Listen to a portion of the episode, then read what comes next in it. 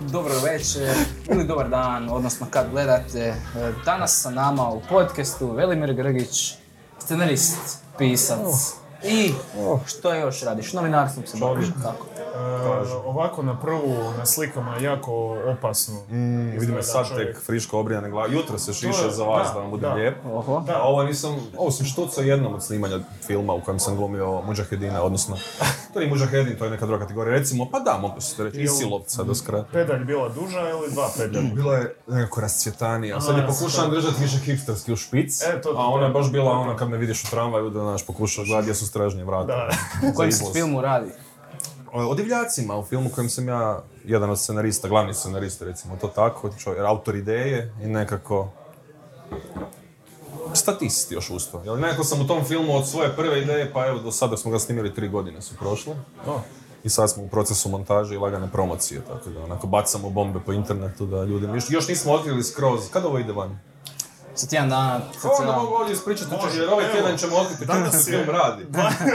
Danas je 27. Ako ih zanima. Tako i dok ovo snimamo, još se ne smije znati o čemu se radi film, ali obzirom da će za dva, tri dana ići van sinopsis, mogu vam reći da je znači, nazovimo to prvom hrvatskom akcijskom komedijom, nemam pojma, možda postoji neka, ali meni ne pada na pamet, bar u ovom nekom obliku, kako je mi zovemo smrtonosno oružje Mitz Alan Ford, znači svega pomalo onako ame- američka, ali onak s balkanskim humorom, jel? Odlično, okej. na balkanski način. Priča je to zapravo tri navijača Hrvatske nogometne reprezentacije koji u ljeto, kada smo jeli, išli u finale, su htjeli ići u finale u Moskvu, ali nisu imali love. I onda su odlučili opljačkat benzinsku postaju za brzu paru. Pljačka je pošla po krivu i oni u bijegu bježe preko granice jer je postaja bila blizu Bosne gdje Hrvat bježi kad napravi pizdariju. Naravno, naravno. Bosnu, jel? I onda bježeći kroz šumu naiđu, ups, šta se ovdje događa? U, teroristički kamp za obuku Isilovaca, gdje su se neki vratili iz Sirije i neki domaći ekstremisti i tu počinje kaos akcija, prison movie i tako dalje. Zvuči zanimljivo. zanimljivo. Dobri glumci, znači Liverić, e, Borko Perić, e, Ačimović, Aha. e, Sobin, koji glumi Arapa naravno, Rizla i to je već radio u nekom Ne možeš ništa drugo. Tako da, mislim da smo baš onako složili dobar cast, imamo jako jednu karakternu komediju sa dosta pucačine, čak i po kojem eksplozijom. Čak i jedan požar koji je pravi, neće biti ono CGI. Nećemo staviti upaljač ispred objektiva, znaš, kao gori kuća. Ono, ima tu svega. Tako. Potrošili smo svaj bu- sav budžet na glumce i sad moramo požar tako. Ja sam nadam da je potrošen na glumce, da su dobili svi svoje honorare. Ja sam Aha. volontirao, molim lijepo. Znači, i glumci su dobili honorare. Ja sam nadam, nisam producirao taj film, ja sam samo scenarist, to morate se obratiti Jozi Patljaku iz Alka filma. Ja mislim da jesu, vjerojatno svi dobili sve, jer ovaj film je zapravo snimljen za privatnu investiciju od Joze Patljaka i onda kasnije smo dobili tek od Havcelovu. Tako da on je zapravo jako nisko budžetan film. Ali, mislim, ruku na srce bio bi bolji da smo imali više novca, ali mi je drago da nismo čekali, jer mislim da ima tu jednu organsku snagu. Vidi se da nije to skupi film, nema tu sad ne znam čega, jel? ali je priča, mislim da je dovoljno jaka jer uvijek kažem šta je zapravo film. Film su likovi, dijalozi, radnja. To je ono što, što ostaje, to je ono što ćete pričati, šta sam gledao. Neće se diviti kak je možda jedan kadar prekrasan jer ima lens flarove i takve stvari. Da, Nego ćeš govoriti ono, ima jaki liko, ima jaku priču i mislim da smo tri godine rada na scenariju. Ja, Dario Lonjak, Ivo Balenović koji je radio Metastaza, Ljudoždera Vegetarijanca, neko od najboljih naših filmova, isto scenarist. Zajedno kuhali to onako, tri godine, tri godine, svak tri put jedno, dva put jedno do potpunog ludi. Mislim da smo šest različitih filmova napisali, realno. Znači, jedan smo skroz završili skript, onako prespavali par dana i rekli bacaj sve, idemo od nule. I onda zato to tak dugo traje. Znači, kad Werner Herzog kaže, ako ti treba više od 5 dana za scenarij, neki, tu je neki problem, nemoj ga bolje ni snimat. Da, ako znaš šta snimaš, ali mi smo imali toliko ideja da smo pisali pet različitih filmova i na kraju doslovno izabrali onaj najbolji. Čovjek, ka- Tako da. kako su bili e, ti kreativni mitezi i ono, ovako nekako izgleda... Tako nekako, samo možda malo, malo više anarhije i kreativne anarhije. Da, odlično. Mislim, tu ćemo i mi vjerojatno biti nakon još jedne čaše Kreativno. i pola sata. Da, da, da, odmah Nakon vremenu. Ostaćemo u prostoru, ali pomaknuti se u vremenu, tako da ko zna šta nas čeka. Tako je. E, Htio sam te pitat joj, e, ajde, vezano ja uz... sam zaboravio. Aha, dobro. Taman, Zaboravio. ne Vezano veze. uz lovu u filmu. Da, i rekao, si- da, rekao, uzmem si, lovu. rekao si da bi bilo super da ste imali više love. Pa naravno, svaka kuna se na ekranu vidi, to se tako uvijek kaže, evo, sve je to pravilo. Koliko je danas isplativost filma u Hrvatskoj, pogotovo nekog hrvatskog filma gdje je ono... e, mi smo realno ograničeni sa nekakvim ričom, sa nekakvim Pa drugim mislim, stvarima. definiraš isplativost kao čir na želucu, šta možeš dobiti eventualno snimanje filma u Hrvatskoj. Pa gle, za neke je sigurno isplativ kad dobiješ ne znam koje milijune, jel, pa si podijeliš to međusobno kako neki rade, onda je to super isplativo. Za većinu je to zapravo strast. Znači, to je nešto što stvarno u Hrvatskoj kao prvo teško je doći do love za film. Znači, to je cijela muka rudarit godinama, se trudit uopće bilo koji način, kažem, pravo je čudo da smo mi došli do privatnog novca, onda je kasno uletio Havc. Pa je taj eto čovjek koji je uložio novac zapravo i sebe pokrio, isplatio dostojanstvene honorare, a ne u pola cijene, nego išao na punu da, cifru jer je sad imao s čim platiti. Jer to je se bilo više na žicanje kad je krenulo underground, pa se na kraju ispostavilo ozbiljnim filmom. Tako da, kažem, isplativo da ćeš ti vratiti novce od samog filma koji si dobio, nemoguće. Zato ideš na to da ti država daje lovu, jer drugčije ni- neće postojati film. Vrlo jednostavno. Film je toliko skup, jednostavno, uvijek objašnjaju, film je firma. I ako ti radi 100 ljudi na jednom projektu, on na tom projektu radi neće snimanje, nek traje mjesec i pol, to je još uvodni dio pisanja scenarija, rada na tome, treba sve to poplaćati, znači ljudi mora raditi na tome. Onda predprodukcija, pripreme, samo snimanje, montaža, postprodukcija, proces od godinu dana života jedne firme. Znači mi govorimo o milijunima, o ljudima koji moraju primati svoje plaće, honorare, tek naravno koliko tehnika košta, kamere koje su to milijuni. Onda kasnije promocija i plaćanje se... I na to sad stavi budžet koji danas zna doći do 25%, čak neko i 50% na tu cifru u Americi recimo radi na promociju jer je marketing ključ. Jer danas da se uopće probiješ u toj šumi, u toj džungli, jel, naslova, informacija, svega, trebaš imati užasno dobar i jak marketing. Da. Pa znači nije dosta platiti jedan Facebook oglas za 10 dolara, nego Da, da opet se vrti tjedan. No, ajmo opet neke stotine tisuća, ako ne milijuna za to. Kad to sve zbrojaš, to svo ulaganje, kako možeš to u kinima vratiti, ti film pogleda? Da ti film pogleda i sto tisuća ljudi. Samo napraviš jednostavnu matematiku po cijeni kino ulaznice, odakle da ja vratim 8 milijuna kuna. Nikako. Nije moguće. Tako. Zato, zato je zapravo kod nas se kaže da Havc on dodatno je financiran kao ne daje svu svotu, nego pomaže, znači ti nađeš hiljadu kuna, oni ti još na to daju milijun. Ovako grubo rečeno, karikaturalno. Da. Karikaturalno rečeno, ali da, znači sistem je takav kakav je, bolje takav nego onakav kakav je bio 90-ih ili Da. prije 20 godina kad si imao jedno malo tijelo u državi ministarstva i uopće nemaš pojma po kojem ključu. Mislim, imaš, ali jel? Imaš, nemaš, ali nemaš. ali nemaš po kojem ključu sad neko se dodijeli onak 50 milijuna da snimi povijesni film. ono, molim. Šta misliš sad? Kako je ova e, bitka na Neretvi, to je bio, je, jel tako, najveći film? Ja nemam pamćenje prije 90. Da, pravi da, da, patriot. Za mene povijest E, tad za tebe počinje svijet. Tako, to je nad je Klasika. nastala ovaj... To je onak bio naj, najskuplji planet. film. Pet dana je svijet nastao, 1990. 90 je počeo, grunge je bio početak svega. A kra- kraj mu se ne vidi. ono. da, da, da. Ili je tu iza ugla, kad dođe virus iz Kine, gotovi smo. U, da. Ovi reakcije, sad Kad sam smo, se već, kad smo već u Kini, ovaj... Ono, ko bude vani, možda svi krepamo, eto. Epidemije, postanemo zombi ili. Dok, dok snimamo podcast možemo i izraziti ne, Međusobno. Može, tu je pun kafić ljudi, ko zna ima neko da iz Kine, da provjeri, provjeri dokumente. S kim se rukovo danas u tramvaju. Provjeri ulazne pečate na pasošu. A, Film, gdje ćemo moći film vidjeti? U kinima. Kinima, svi? Posvuda, uf, mega. U, odlično. Nice. Znači, moraš Distribucija, birati. vjerojatno Sinestar će ići u distribuciju, onda svjetski festivali, klasični put filma. Odlično. Neki ljudi imaju još ono, ozbiljni ljudi u inozemstvu, pa i kod nas, ali baš sam nedavno sreo ljude koji su pet godina živjeli nakon što su snimili film od tog filma. Putovali po festivalima, čak u Sjevernoj Koreji bili, šveđani. Jedan. Snimili su film prije pet godina i još uvijek taj tulum traje. Tako da kažem, film ima užasno dugačak život. Sad Zamisli koliko će ovo imati sa tri godine pisanja, godinu dana sve skupa snimanje montaža i sad još ti festivali, distribucija, pa onda post ide na nekakav valjda VOD, jel, na internetu Da, kad da, za- da, da. završi život na velikom platnu. Znači to isto, kažem, treba M isfinancirati, M izgurat ono, psihofizički, jel? Jer ja, ja, ja sad već želim raditi pet novih filmova, meni je ovo gotova priča, ja, sa- a zapravo priča Pauza. tek počinje. Tek počinje, da, da, da. Bio si spominjao uh, Japan, odnosno uh, Kinu, pa ići ćemo u Japan, ali na idućem segmentu sam mislio da ostavimo Može. to je pisanje.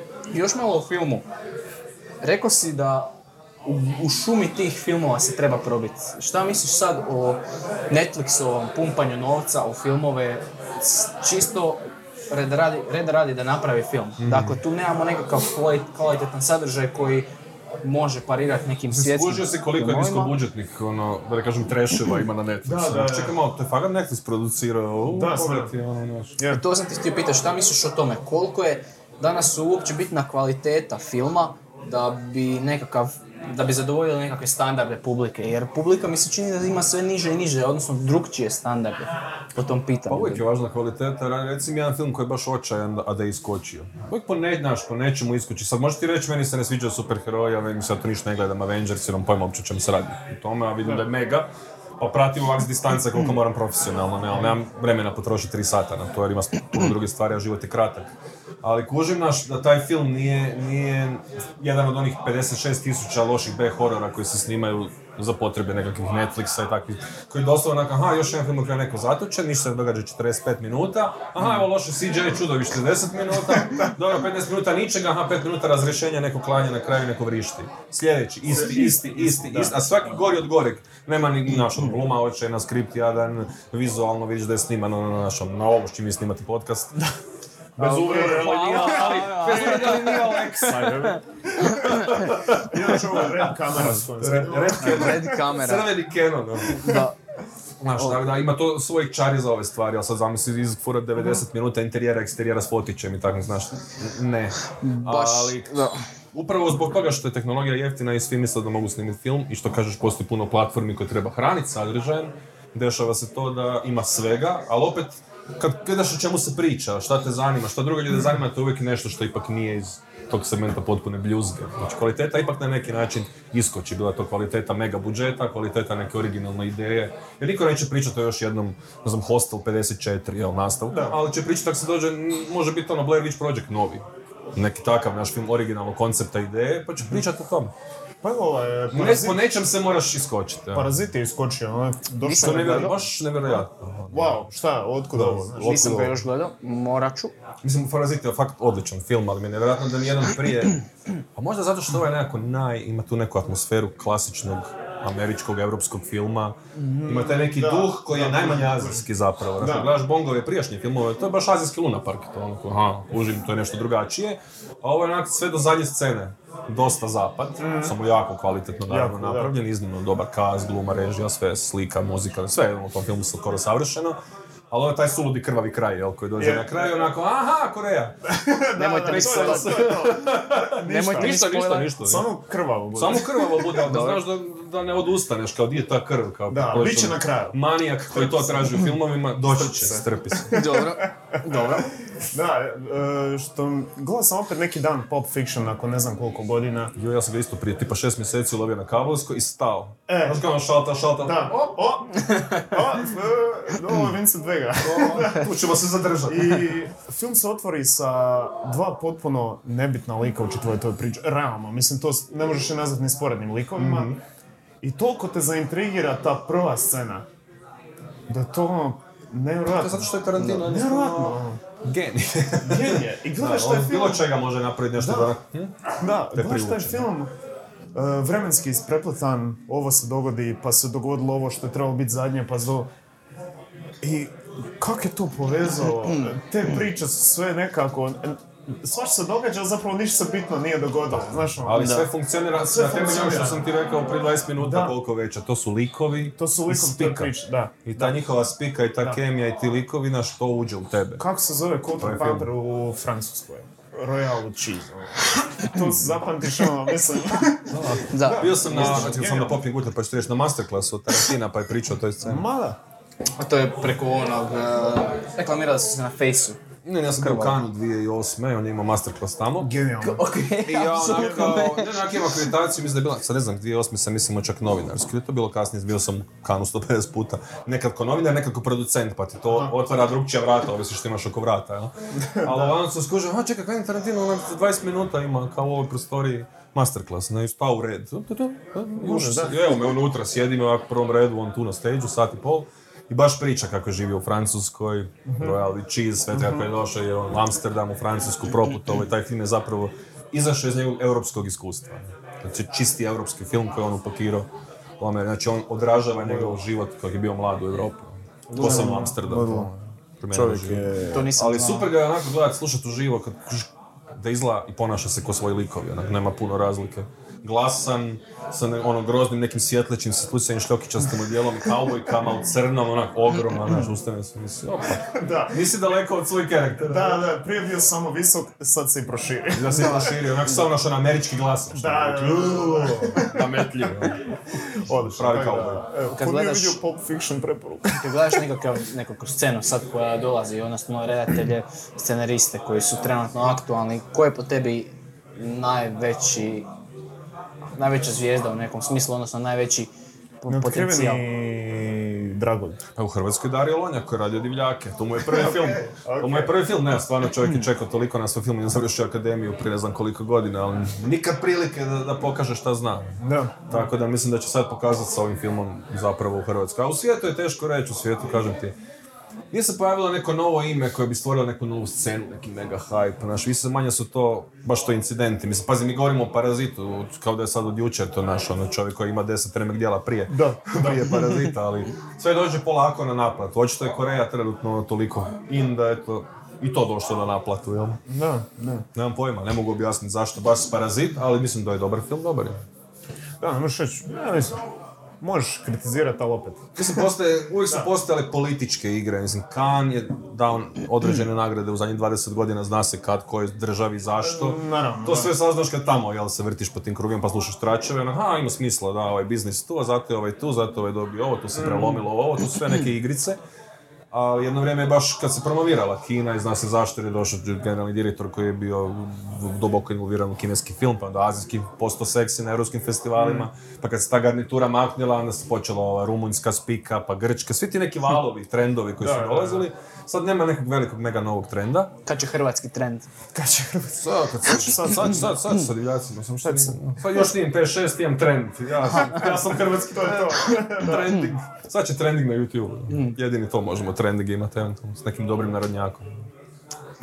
To da, to kod nas funkcionira. To je Kako? Ali to isto iz Srbije uvozimo, ne možemo ni to napraviti kako spada. I oni igraju na top 5. Da, ono sto godina su oni kao, opa. Šta misliš kad, kad se dotaknemo te recimo nekakve propagande u filmu, odnosno povezanost filma sa politikom, nekakvim geopolitičkim situacijama, koliko film zapravo utječe na to i da li se može propag- filmom utjecati na neki način propagandu na razmišljanje ljudi? Može sigurno, što je meni tužno, jer ja sam uvijek volim vjerovati da su ljudi pametniji, ali onda se sjetiš da nisu, nego su glupi stravično, ne? Da. Tako da svaka fikcija ih može oblikovati na bilo koji način, posebno ako tvrdi da je po istinitim događajima. U, da, Mislim, nas su već optužili na nekim bosanskim portalima prije nek sam uopće objavio o čemu je film, nema pojma, da promoviramo hm, veliku hrvatsku kolindinu ideju o ekspanziji Hrvatske na Bosnu. O tom smo i- pričali. Da, baš, ja sam počeo prijetnje stizati preko Face od koje kakvih, jel, Super. iz Bosne. Jel se sjećaš nekog e, smiješnog lajna, nekog, neke Pa dobre ne, ne, uvrede, to samo uđe i izađe. Su tolike graš godine već Da, da, u da. novinarstvu i takozvanom javnom životu, da onako, aha, još, Da, jedna- ok, još još jedna lavina bullshita. Da, da, da. Uđe ovdje, izađe, prođe, znači- prođe vrijeme, svi zaborave da se išta događalo i tako. Kompletno random neki ljudi ti se jave iako nemaju pojma o Nemaju čemu se film pojma, ali kao šta je u Bosni sad, teroristi, kako je to? Pa Kao, to je film, znate, ste čuli za To ono, je fikcija. humor, fikcija, zajebancija, ljudi izmisle svašta, znate. I ljudi su svašta, ima svemirci, dolaze, bore se, dane zavisnosti. Nijem to sve dokumentarac. Ponekad da, postoji da, neka, neka ideja da. koja je actually fikcija i onda se snima igrani film. Ali nekim ljudima to, znaš, teško je sad, ako si ti imaš IQ kola biljka, kak ja sad tebi objašnjavam, e, a to je, znaš, to, to je, nije ozbiljno. da, to je. Nema, nema feedbacka nekog. Ponekad se čini da onda na neki način ljudi ne mogu abstrakciju nekako uhvatiti tom filmu, da sve Pa nekako... je moguće uhvatiti, znaš, ne može, film ne može udovoljiti svakom. Nijedan film na svijetu ne može udovoljiti svakome, znači svaki film ima svoju publiku. Ne? Takashi Miike jednom lijepo rekao, kad je bio projekcija Ichi the Killera i onda kad ljudi krenu, kad krenu prve krvave scene, ok, iz, ustajanje, izlasci, ustajanje, izlasci i desava se proces filtriranja. I kad nakon te prve scene profiltriraš uh, kino, ostaje community koji treba ostati. Znači, uzu se sito, vi izađete van koji ovdje ne pripadate i ostavite nas koji kužimo nešto iznad vaše ono banalnosti koja vas je potresla, jer eto, neko je prolio kečap i vi ste mislili da je to krv i morali ste otići kući. To mi je uvijek bilo... Ali kaže, postoje takvi ljudi, ali za njih postoji neki drugi film, oni zalutaju, skuže da su zalutali, odu van, puste nas na miru, svakom njegovo, hvala, doviđenja. Ja, ja. Simple, simple recepti za život. Sam nažalost nije uvijek simple jer onda kao, "Kako ti manijak tebe! Da, da, Jel? da, Kao, klasika. gle, imaš ti tamo svoj separe, ja sam u svom Da, separe. i toga je uvijek bilo i toga će Veselimo se ono svako u svom svijetu dok ne riknemo i neko drugi će doći na naše mjesto i idemo dalje. biti. To je ljepota slobode. Ali, je, ali sve to zapravo je jedna zabavna igra, naš ti mediji, to sve kad si u tom nekom žarištu. Da. Ne smiješ to preozbiljno shvaćati. Da. Ni te prijetnje, ni komentare, ni kritike, ni pohvale. Jer... Da. Da. Sad obse, da samo obsesiviraš o tome, ne bi stigao raditi nove stvari, a meni je cilj biti produktivan, kreirat, producirat, stvarat novo, imam previše ideja da bi sad, znaš, se zamarao u rikvers gledajući. Zato i kažem, meni sad divljaci, ok, ja to moram ispromovirati sve, ali ja već imam spreman na lageru novi igrani film koji mogu sutra početi snimat. Samo vam pitanje kuna opet, jel? Da, Vječno. jasno. Uvijek pitanje love. Para. Para. Bio si spominjao isto, a, ono kad sam spomenuo sad propagandu u filmu, pa General je isto jedan od filmova koji na ne- neki način ja smatram ne možda baš propagandnim filmom, ali na neki način čim ti imaš neke prste u, u događajima koji su jako blizu nas, još, još, još uvijek ajmo reći, ti na neki način oblikuješ mišljenje javnosti o njima i E to stvaraš... sad ovisi kako pristupiš tim događajima. Znači on je uzeo ok, makro sliku generala, bum, svi znamo da radi ga je čovjek koji ne zna raditi drugčije, cijeli život radio propagandne filmove za bilo koji režim, nebitno, Da, jel? da. Napravio ga je napravio, dobio za to neke novce koji su očito neko prelamanje dugova i doviđenja život ide dalje. Svi smo znali da će to, mislim za Riko stvarno očekivao da će taj film biti remek djelo. Stvarno. Ne, nisam upoznao takvu osobu, jel? Ali nebitno, kažem, meni je puno zanimljiviji pristup uzeti takav neki povijesni događaj, neku mikro priču iz nje. Znači, šta, znaš, šta su radila dva čovjeka u rovu? 1917. Koja je njihova priča? Znaš, šta ti radiš, odakle si ti, ko si ti, kako ovo sve ovaj kaos utječe na tebe? Uvijek se može uzeti, ne moraš ti pisati teme ogromne priče, znaš, bitka na Neretvu. A uzeti priču o dva čovjeka koji su bili ono, ispod mosta, na Neretvi dok Da, je da. i ispričat nešto zanimljivo s njima. Upravo eto, To je priča koja je meni Primjer, da. savršen primjer. na primjer, da, kako možeš pristupiti priči o ratu bez da pričaš ono od A do B iz povijesne knjige.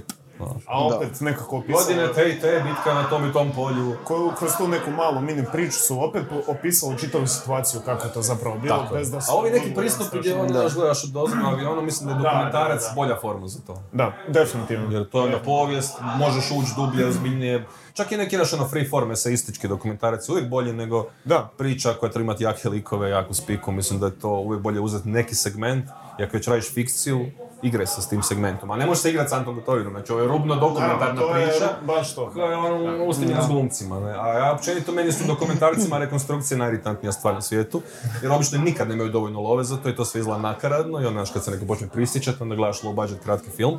E sad zamisli uzeti te rekonstrukcije iz dokumentaraca i to samo staviti u igrani film, pa ne može biti dobro. Da, Znaš, mora imati biti. neki ipak slobodu u svojoj priči, slobodu u pristupu, a ne biti ograničen faktografijom. Jer faktografija te treba ograničiti u dokumentarcu, a fikcija ipak po mene ono polje neprekidne i nepresušne slobode. Naravno, možeš ono, di god hoćeš. Šta god hoćeš, šta kod god hoćeš u kojem trenutku. A mi ćemo sad na segment, mi tu sad želimo ići. Dobro došli. Dobrodošli u drugi segment. Evo ja tu listam kroz tvoju knjigu najveća K-pop encyklopedija na svijetu. I mene to jako fascinira. Ne razumijem taj globalni fanatizam i ono, tu globalnu popularnost K-pop bendova, otkud je to došlo, kako, zašto su ove... Za, da, Palo Koreje. ja imam 40 godina. Osjećam se kod tata. 40 baš, ono, previše. ono. Osjećam se kod tata koji sad ono, Da, da. ne razumije zašto čerka Kako vi sluša to, sine moj, kako ti to sad? Iz Koreje Tvoj. Jubi Tubi. Iz To s Koreje. ratom našlo. Stvori Kosoki na Jubi Tubi. To, to, tako. Znači tu imamo skale Peace boja. test. Izgleda kao ono kad se popišeš pa gledaš koju bol bubrega imaš, jel? Koju Znači frekvenciju. ovo lužno, to je jako ovo manje. Ne da, ne da prikažem ljudima. da, znači tu imamo palete boja. E, tu su u pitanju nijanse. Nijanse su. Nijanse. Kako to u životu I- već biva u pitanju. Da, pitanje su nijanse, znači 50 nijansi, znači plavi, zeleni i svi, da ne duljim puno, to su sve To su boje boje fan klubova. fan klubova. Znači svaki band ozbiljniji ili manje ozbiljan ima neki svoj fan klub. Da, Najveći imaju, to su ono doslovno Bad Blue Boysi vs Torcida level, znači Okej. to su ogromni fan klubovi koji man. se odjevaju u svoje boje, imaju, sad imaju ove, jeli, svjetleće štapove s kojima mašu boje, nekad su imali transparente, sad svaki band ima svoju posebno dizajniranu kuglu koja svijetli u boji. Iz Ovo tog je pantone iz- spektra. Čovječ, ovo je I nerijetko su sukobi, znači otimanja transparenata, tučnjave, to posebno ako se posveđa oko sjedala, boljih mjesta na festivalima gdje dolaze više fan skupina, ali to znaju biti takvi spektakli, mislim ti imaš ono 100-150 tisuća ljudi na stadionu, Da. koji sa ovim cvjetećim štapovima naši spisuju poruke, to su ko sletovi sjevernokorejski, samo u Južnoj Koreji. Spisuju imena poruke, bendova, omiljeni najdražih, support i to. Znači, to, to je toliko huge na svakom levelu, da dobro kažeš ne možeš razumjeti, jer teško je uopće razumjeti. Posebno iz naše mikroperspektive, neke male Hrvatske, koja, eto, gledamo tu naš ono večernji program i CMC glazbu, Da, da da. postoji nešto tog spektra, tih dimenzija i ono, te divljine koje je K-pop dostavio svijetu. Ono baš, mozak mi se znoji da se to sve razumije, znaš, ono, svi ti viewovi na YouTube-u i sva ta popularnost, ono, Te sulude brojke. to, suludo, to je bolesne, brojke. stvarno bolesne brojke, ono. Je li psa je, odnosno psi? On ja mislim da uvijek drži, još uvijek da drži rekord po što Da, se on tiče ima pregleda. dvije milijarde pregleda. Da, da, da, tako nešto, Da, dvije i pregazio. nešto sitno. Nekako mi se sitno 100 milijuna, tako nešto. Tako nešto, da. Ali nekako mi se čini da je on u biti dosta doprinjeo razvoju tog K-popa, te Nije, nije kulture. zašto on kaže, on je kao prvo stari čovjek, to klinci ne sluša. On je doprinio tome da ti i ja znamo šta je K-pop, a ne naše djeca. To je razlika. Djeca su puno prije toga, 2009. kada su Girls' Generation izdale mega single G, G, G, G. To je bio toliki hit. To, to, to je bio Gangnam Style prije Gangnam Style, samo ne ovdje. Ali u Americi su ti na festivalima nastupali svim živim mogućim, kako Coachelama. Znači, to od 2009. ide taj rastući trend. 2012. je došao Gangnam Style. Znači, ako putanje je išlo ovako, ra, ra, ra, došao Gangnam Style, onda raketa prema gore. Da. tu je bio lansirna rampa jer se ot- otvorio prostor. S Gangnam Style je zapravo krenuo, ja se točno sjećam, jedan forum koji sam pratio 2012. glazbeni i neko je stavio, ovo je upravo bilo na radiju kao u Americi. Šta ova pjesma na korejskom, otkud ovo na radiju u Americi? Tup, tup, tup, tup. To je imalo par viewova na YouTube-u. Ja sam doslovno live gledao naš rok od par dana kako pjesma od ono šta ovo radi na radiju postaje ono mega. I tad su svi čuli za psa, ali taj čovjek je 10 godina, već 10 godina ima karijeru prije Gangnam Style, i to mega karijeru, bestselling albume, rasprodane naš turneje.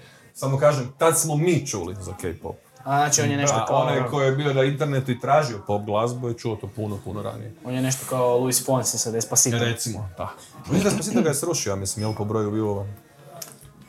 Čak Jel je? Sad ne smijem, ne, Ne znam, znam. slagat ću. Mislim, sad je sigurno naj, najgledaniji korejski jel, glazbenik, možemo reći K-pop, iako je on uh, primarno hip-hop izvođač. Jel, su rap, al- Sa to su i rap hip-hop izvođač. To mi nikako ono, ne...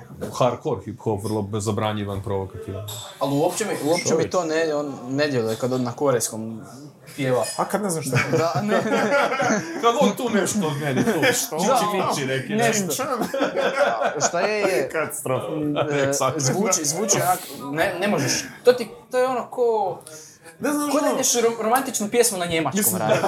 Kužiš ono, ne možeš napraviti romantičnu. Da ne znaš engleski, ali da slušaš Easy E-a, skužio bi da je to neki ono hardcore, neš, neki gangster E, nešto. to, da. Kužio. Da, ali si ti slušao, sound. slušao Psy, on ima sad ponedje Ne, ne, 10 albuma, ne, ne, ti si ne, čuo jednu ovo pjesmu. ne, ali vel- E, ali zašto bi ta pjesma uspjela, ne bi, ono. jer Iza nikad ima uspjeh po Gangnam Style, nije, znači on je morao pjesmu kao što je Gangnam Style, izgleda da bi ti čuo za njega, to što je izdao hardcore pjesmu prije nisi nikad čuo.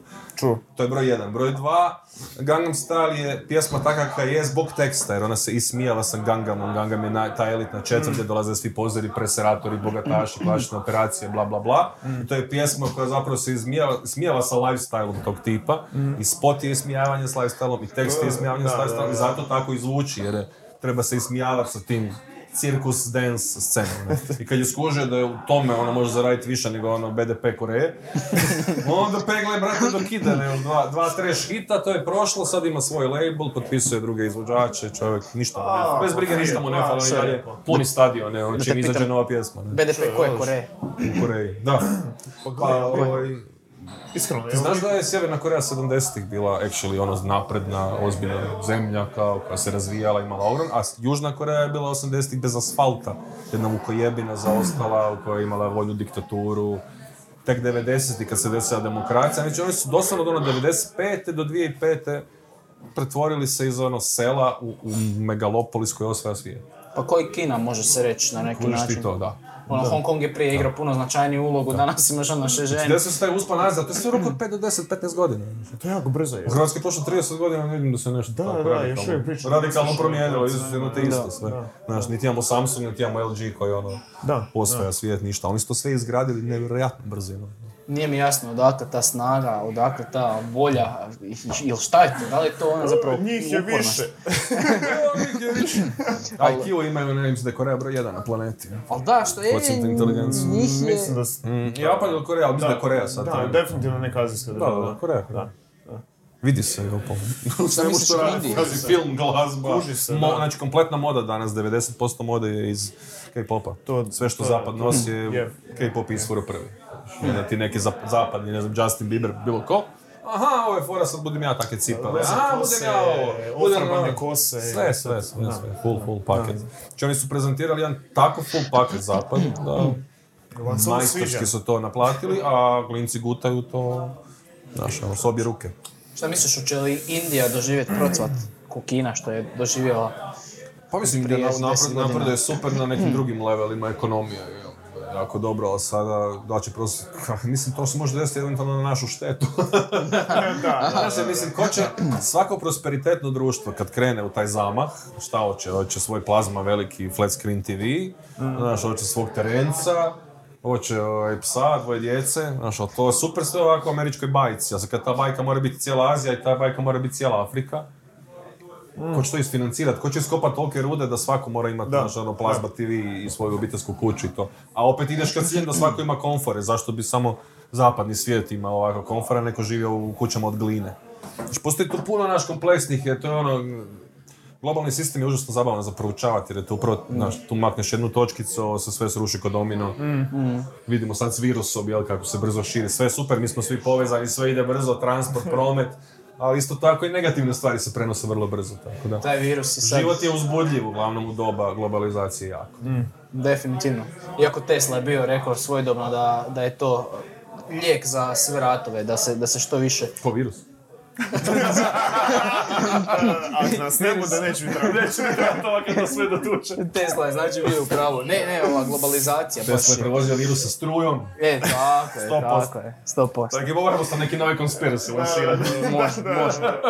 A da, viš, se na Teslu, Teslu nema još nijedan conspiracy theory. A, Imaš misliš? Imaš sigurno. ti ja spržim par divika. Okej, onda ja nisam upućen. Ima za svakog, šta ti? Za ova, ova čaša ima sigurno neku teoriju. Pa to je ovaj, Evo već- conspiracy. On ima već. Da. Da nisi dobio Da, ja ovaj da je Cedevitović Juicy polupuna. Vitu. To je conspiracy. Ja ću reći da je Je. polu puna, ti ćeš da je polu prazna, a treći će reći Da je na trećini polu, punos, Da, je. puno punosno praznoća. zato jer je zemlja ravna ploča. Dobro, to se valjda slažemo svi ove prostorije. ja se slažem s tim, definitivno. Ne, o, pa to što kažeš, u, u, u svakom tom našem napretku e, ima, ima nešto što nas na kraju nazadi.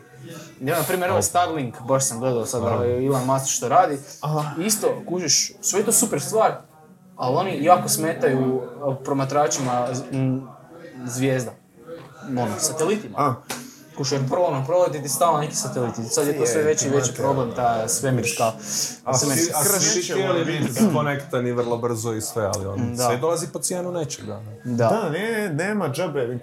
Da, to je ono, there is no biological free lunch, to je to, znaš, gdje negdje makneš, negdje ćeš pomaknuti nešto drugo, to je uvijek tako. Koja je neka iduća, da li jel razmišljaš o nekoj, raditi neku priču o nekoj drugoj azijskoj zemlji ili nekom drugom trendu koji Što dolazi sam do iz sad, znaš što sam do sad pokrio? Gle, Japan i Koreju uglavnom, napisano četiri knjige o japanskoj kulturi, objavio sam knjigu o korejskom filmu, ovo je sad korejskoj glazbi, nazvimo to tako. A kroz neke druge knjige, tipa kroz žuti titel i neke druge knjige sam provukao još dosta, mene zanima i Kina, Hong Kong, Malezija, Tajland, to su mi sve vrlo zanimljive stvari, zanimljivi fenomeni, i kulturni, i ekonomski, i politički. Ali ovaj, vidjet ćemo, kažem, pojma nemam. Ovo je za sad, pa kako rekao, moja najkomercijalna knjiga, vjerojatno. Ima smisla. Odlično izgleda. Ima smisla, zbilja Jako izgleda. grafičar o pohva- pohvale. Zbilja, ono, dobro se prodaje, već imamo interese izvana za prijevode, na strane jezike, jer kažemo ovo je, s razlogom se zove ovak stupidno kako se zove, jel najveća a enciklopedija prodati. na svijetu, jer je, prodati. jer ne postoji na svijetu knjiga o, o K-popu, znači ja sam prvi i hoću to iskoristiti sad, sad ili nikad, ne? Svaka čast. to na engleski čim prije. Da, da, pa pre, u prevodu, ono, upravo u tijeku se prevodi, Nice. a već su stigle za neke susjedne države da bi htjele uvesti to. Po svom Amir jeziku, to- pa ćemo vidjeti. Amir će Nice. to pojest. To će dvo, Bilo bi lijepo zaraditi 12-godišnjaci. neke novce od knjige, bar ono za naš janjetinu krenuti. Jer ja sam, ovo mi je 14. knjiga, ne sjećam se da sam baš se nešto obogatino i na jednoj jedinoj knjizi do sad. Bio je naš prošli gost i baš rekao da je napisao knjigu i da je na nuli s njom. Da, Šta to Jes. znači to što je on sam izdao, onda je u to ulagao u to? Pa, očito na Ne neki teško mi je reći na način... nuli, na šta to znači ako nisi uložio svoje novce, jer ja sam uložio samo vrijeme i znanje, a sad... Šta ako poslije imaš, pustiš to ko goluba, ono da leti, Mm, da naš to je među ljude i izvolite. Intellectual property. prodaje. Da. A on je rekao da, on je rekao da je pa nešto je podijelio, pa dok je platio ovo, pa dok je poplaćao ono, pa dok je ovo, dok je ono, na kraju je ipak bio na nuli. Koliko je danas teško Eto, vidiš, nije u napisati? u minusu bar. Da, to mislim, filmu, da. smo pričali u filmu, film Da. baci u minus ako te država ne pokrije milijunski koji ne možeš iščupat. S njegom možeš biti na nulu. Koliko je teško Moraš biti pametan šta napisati izdaješ. knjigu? Pa meni nije, ja sam, mislim, to je ja sam ovo napisao dva mjeseca. Evo, 60 dana za enciklopediju. Od 300 stranica, da sam imao malo više vremena, imala bi 1000 stranica. Ali, ovaj... Ja sam mislio da moj diplomski u dva tjedna bio. Nekad sam, ja sam diplomski napisao. 5 dana, da, isto. Ali sam diplomirao na sebi manje više. Na sebi sam imao diplomski rad. Vjerujem je Grgić i rad u nomadu, ono. Tako da sam iz tiska, da novinarstvu zapravo pisao, ono, znaš, ono, iz glave, sve nisam u literaturu. Šta sam ja radio od svoje 15. godine kao novinar, to je bio diplomski. Nice. Volim reći kao diplomirao sam na sebi, jer to je jebeno dobro zvuči, znaš, ona, arogancija do nema, na sebi sam diplomirao, ali ozbiljno Ja jesam. sam sve iz glave.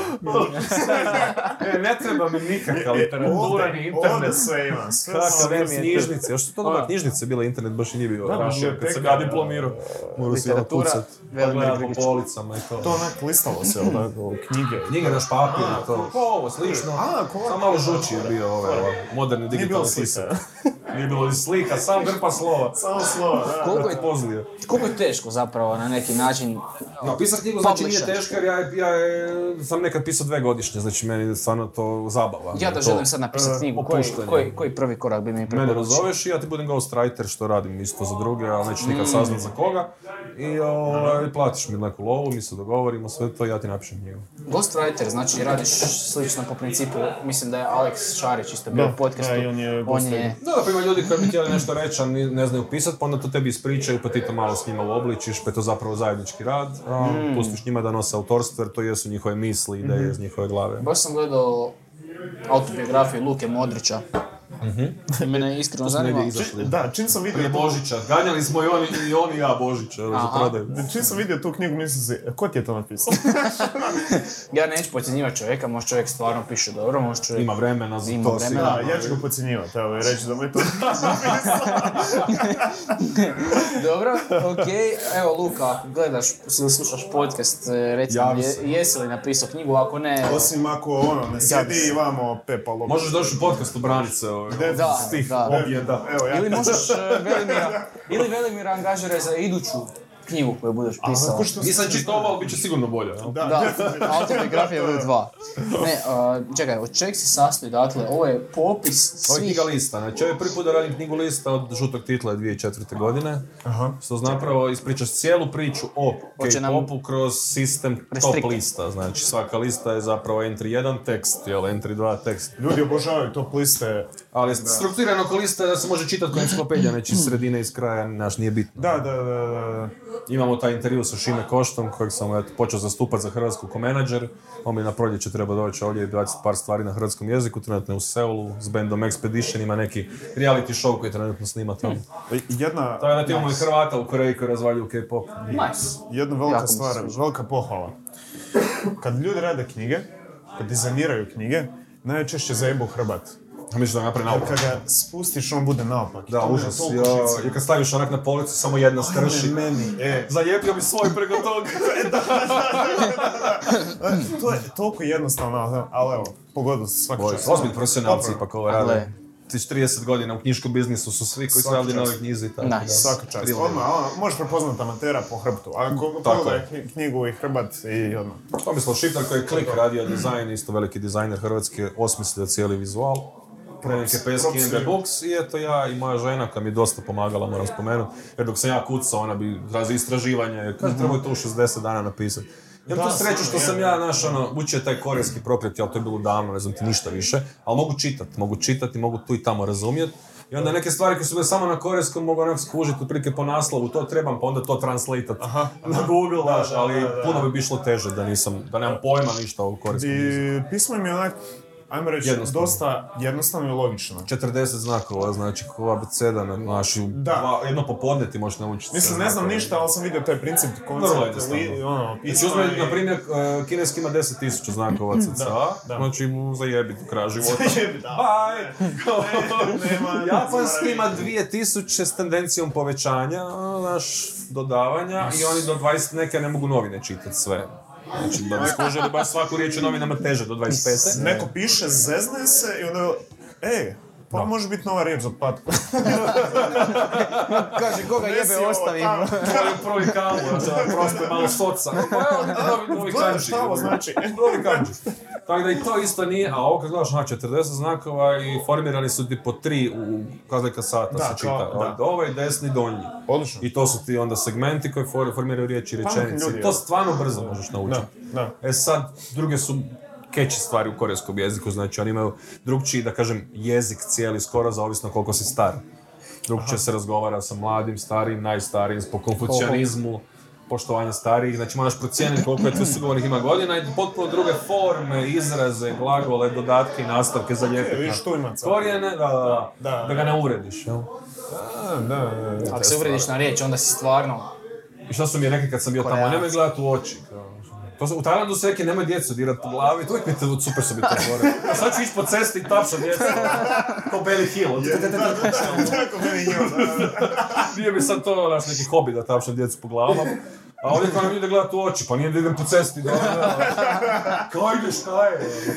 Možda ni ne znam kako je to tu. Možda fakat Ameri to rade, pa onaš svaki bijelac kad dođe. Da, da, da, da, možda. Nemam pojma. Evo, misli da tvoja nekakva opsjednutost u pozitivnom smislu, Jel možeš se nazvat opsjednutost? Ili više ono neka intriga? intriga, Ako mi, mi treba Azijsko. egzorcist. pa ne treba ti možda egzorcist, Nismo još na tom stupnju. Što si ti rekao? Azijskom kulturom, da, pa ali to, Azijska to je kultura. od mali nogu, znaš, ja sam karataš bio ko mali, uvijek mi to ono, samuraj, ja karate, borilačke vještine, ta neka spika, iz tog sam ja zapravo ušao. Onda filmovi su bili ključ, ono, 99. 2000. 2001. su bile prelomne kad se pojavio taj cijeli japanski na prvim Divixima.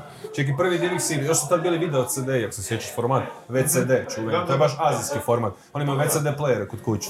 Dok smo mi gledali DVD, oni gledali VCD. Što je njihov mali CD. I ja imam par originala baš kod kuće, imam Old Boy recimo, jel? Na VCD-u korejski original, naš mali, tajlandska neka izdanja. To je film. Tako da, ovaj, kad sam to pogledao je bilo, aha, okej, znači sve ove filmove koje sam gledao cijeli život, ovo je nešto sad skroz drugčije, ovo me više apsolutno ne zanima. Ne zanima, Ne zanima me jer sam otkrio svemir koji je toliko uzbudljiviji, zanimljiviji i nov. Da, Jer, znaš, Hollywoodu si ono 10 godina, ok, već znam, ono, špica krene, ne znam kako će završiti.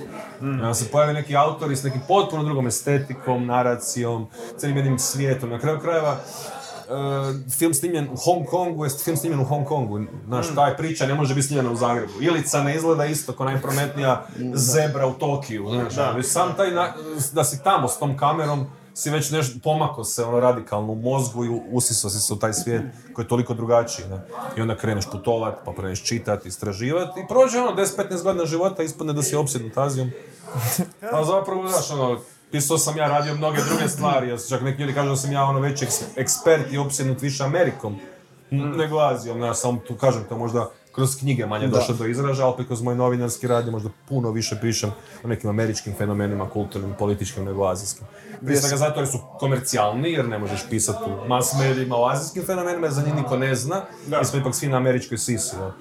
Ali realno mene zanima sve. Ovaj, To je najtužnija stvar jer ovaj dan traje 24 sata, treba spavati, treba jest, treba odgajati djecu, treba zarađivati novce, a ja bi zapravo učio sve o svemu jer me zanima sve i previše toga. E, manga, anime, pretpostavljam da je si i tu. Pa, anime manje, anime crtići me uspavljuju. ono.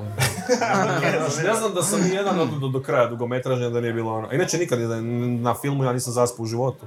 A crtići vas. Crtić sam gotov. Čovječe, šta? To i gospodari prstenova sam zaspao, to mi, je, to mi je level crtića, ono, kao, a, dlakavo stopala i neko pjeva iz Lako Viking. Puno ljudi su sad obrijedili. Puno ljudi su That's the fucking point. I razljutit ćeš, razljutit ćeš jako velik dio naše... Jo, evo, boli me srce ovdje, negdje niže, ono. Spustilo mi se u pet.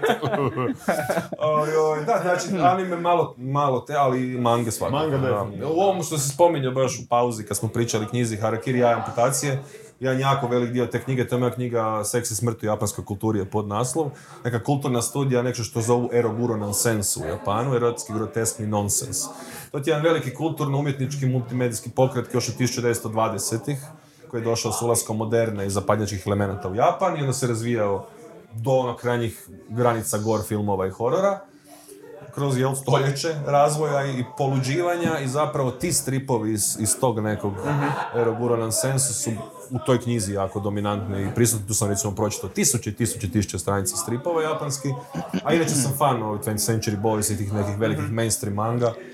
Obožavam recimo taj baš stil i, i tu naraciju, isto zato što je potpuno drugačija. Da, Jer manga isto, znaš, kad se dođeš u Tokio, ti uđeš u podzemnu željeznicu, ljudi ostave. Oni pročitaju, a to ti je da. telefonskog govora. Da, da, da, mislim... Jer oni to ovak čitaju, nešto, to je ono, sto stranica akcije, kužiš. Gdje ti gledaš ono bez teksta kak sve leti po stranicama.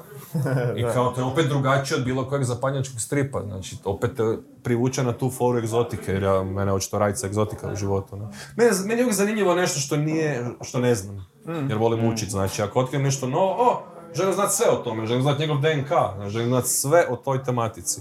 To je moj obsesivni um. Ja nisam čovjek što reći, aha, ovo je zanimljiva fora, super, da. Pa za tjedan dan, a, čuo sam još jednu stvar, nego ću istu večer, onak, ne treba do šest ujutro spavat, hoću sve istupat, sve čut, sve vidjet, sve skupiti na jedno mjesto i onda se desi kad skužiš da se tako, eto, neki fenomen svaki 50 koji me zaintrigira, sve staviš na mjesto, gle, pa ovo je dobar materijal za knjigu. Da. Sve ovo što je sad prošlo kroz moju glavu, sam trebam pretvoriti u riječ. Možda ima još frikova koji to zanima, ko što sam ja, ne. To je jedini način na koji možeš pisati knjige. Si oni ću u Hrvatskoj reći, hm, ova tema je vrlo komercijalno isplativa, sad ću ja napisati. Znaš, nego nešto te ono opsjelo, izbaciš to van na papir, na kraju krajeva za sebe, znaš, ono, za deset godina. Kad sad čitam sve knjige prije deset godina, nešto mi treba, a, a ja pisao sam o tom filmu, znaš, kao neki ono katalog Da, da, da. povijest japanskog, korejskog filma, sam to sve sebi zapravo metnio unutra za moje osobne potrebe jednog dana kad izvučem da znam 150 najboljih korejskih filmova koji su bili, želim ih ponoviti, tu su svi na hrvatskom jeziku. Isto će neko možda poslužiti tako, ko dijeli tu strast ili možda ne dijeli, nego će dijeliti kad otkrije da knjiga postoji. E, da, to sam imao čak jedno pitanje, sad mi je palo na Ajmo. pamet, kad smo spomenuli. Ajmo, zadrži misao, molim te, jer moramo, Neću moći. moramo, moramo završiti s ovim segmentom. Nastavljamo s trećim, idemo još na knjige, Oliverovo pitanje i onda ćemo malo preći na Pulsar. Zato vidimo se. Bog ljudi, treći segment e, Beard Stocka, nalazimo se gdje drugo nego u Beard, Beard Stock, tako je, da, Beard Stock. Beard Stocku se nalazi. Nalazimo se u Green Grassu koji je Beards na Beard tako. Malo pomazati malo biljko. Kako se sviđa u ovom prekusnom lokalu? Green grass se zove zašto, gdje su mrizle. Green Grass. Pa imamo Iskreno priča. Gle, gle, tu, tu, evo, gres, malo tu gres. Sve zeleno i travnato, jako, jako lijepo. Sviđa mi se sve ovako zeleno i travnato, stvarno se osjeća. Super. Zen. Pa na nekoj terasi. kasnije doći na račun. Ok, hvala. Da. Riješeno. Pričali smo o Japanu. Ti si htio postaviti pitanje, Ja sam htio postaviti pitanje, da. Nešto perverzno sigurno. Nešto perverzno mi je pao na pamet. Da, e, japanskim kinkovima, jel? Da, o japanskim kinkovima, pisao si o tome. Mene zanima- puta. Pregršt puta, znaš, ti si najbolji čovjek za pitat. Da. Otkud tolika otvorenost e, u japanskoj kulturi, ne znam i da li je šire, o kinkovima koji su nama, tako reći, nezamislivi.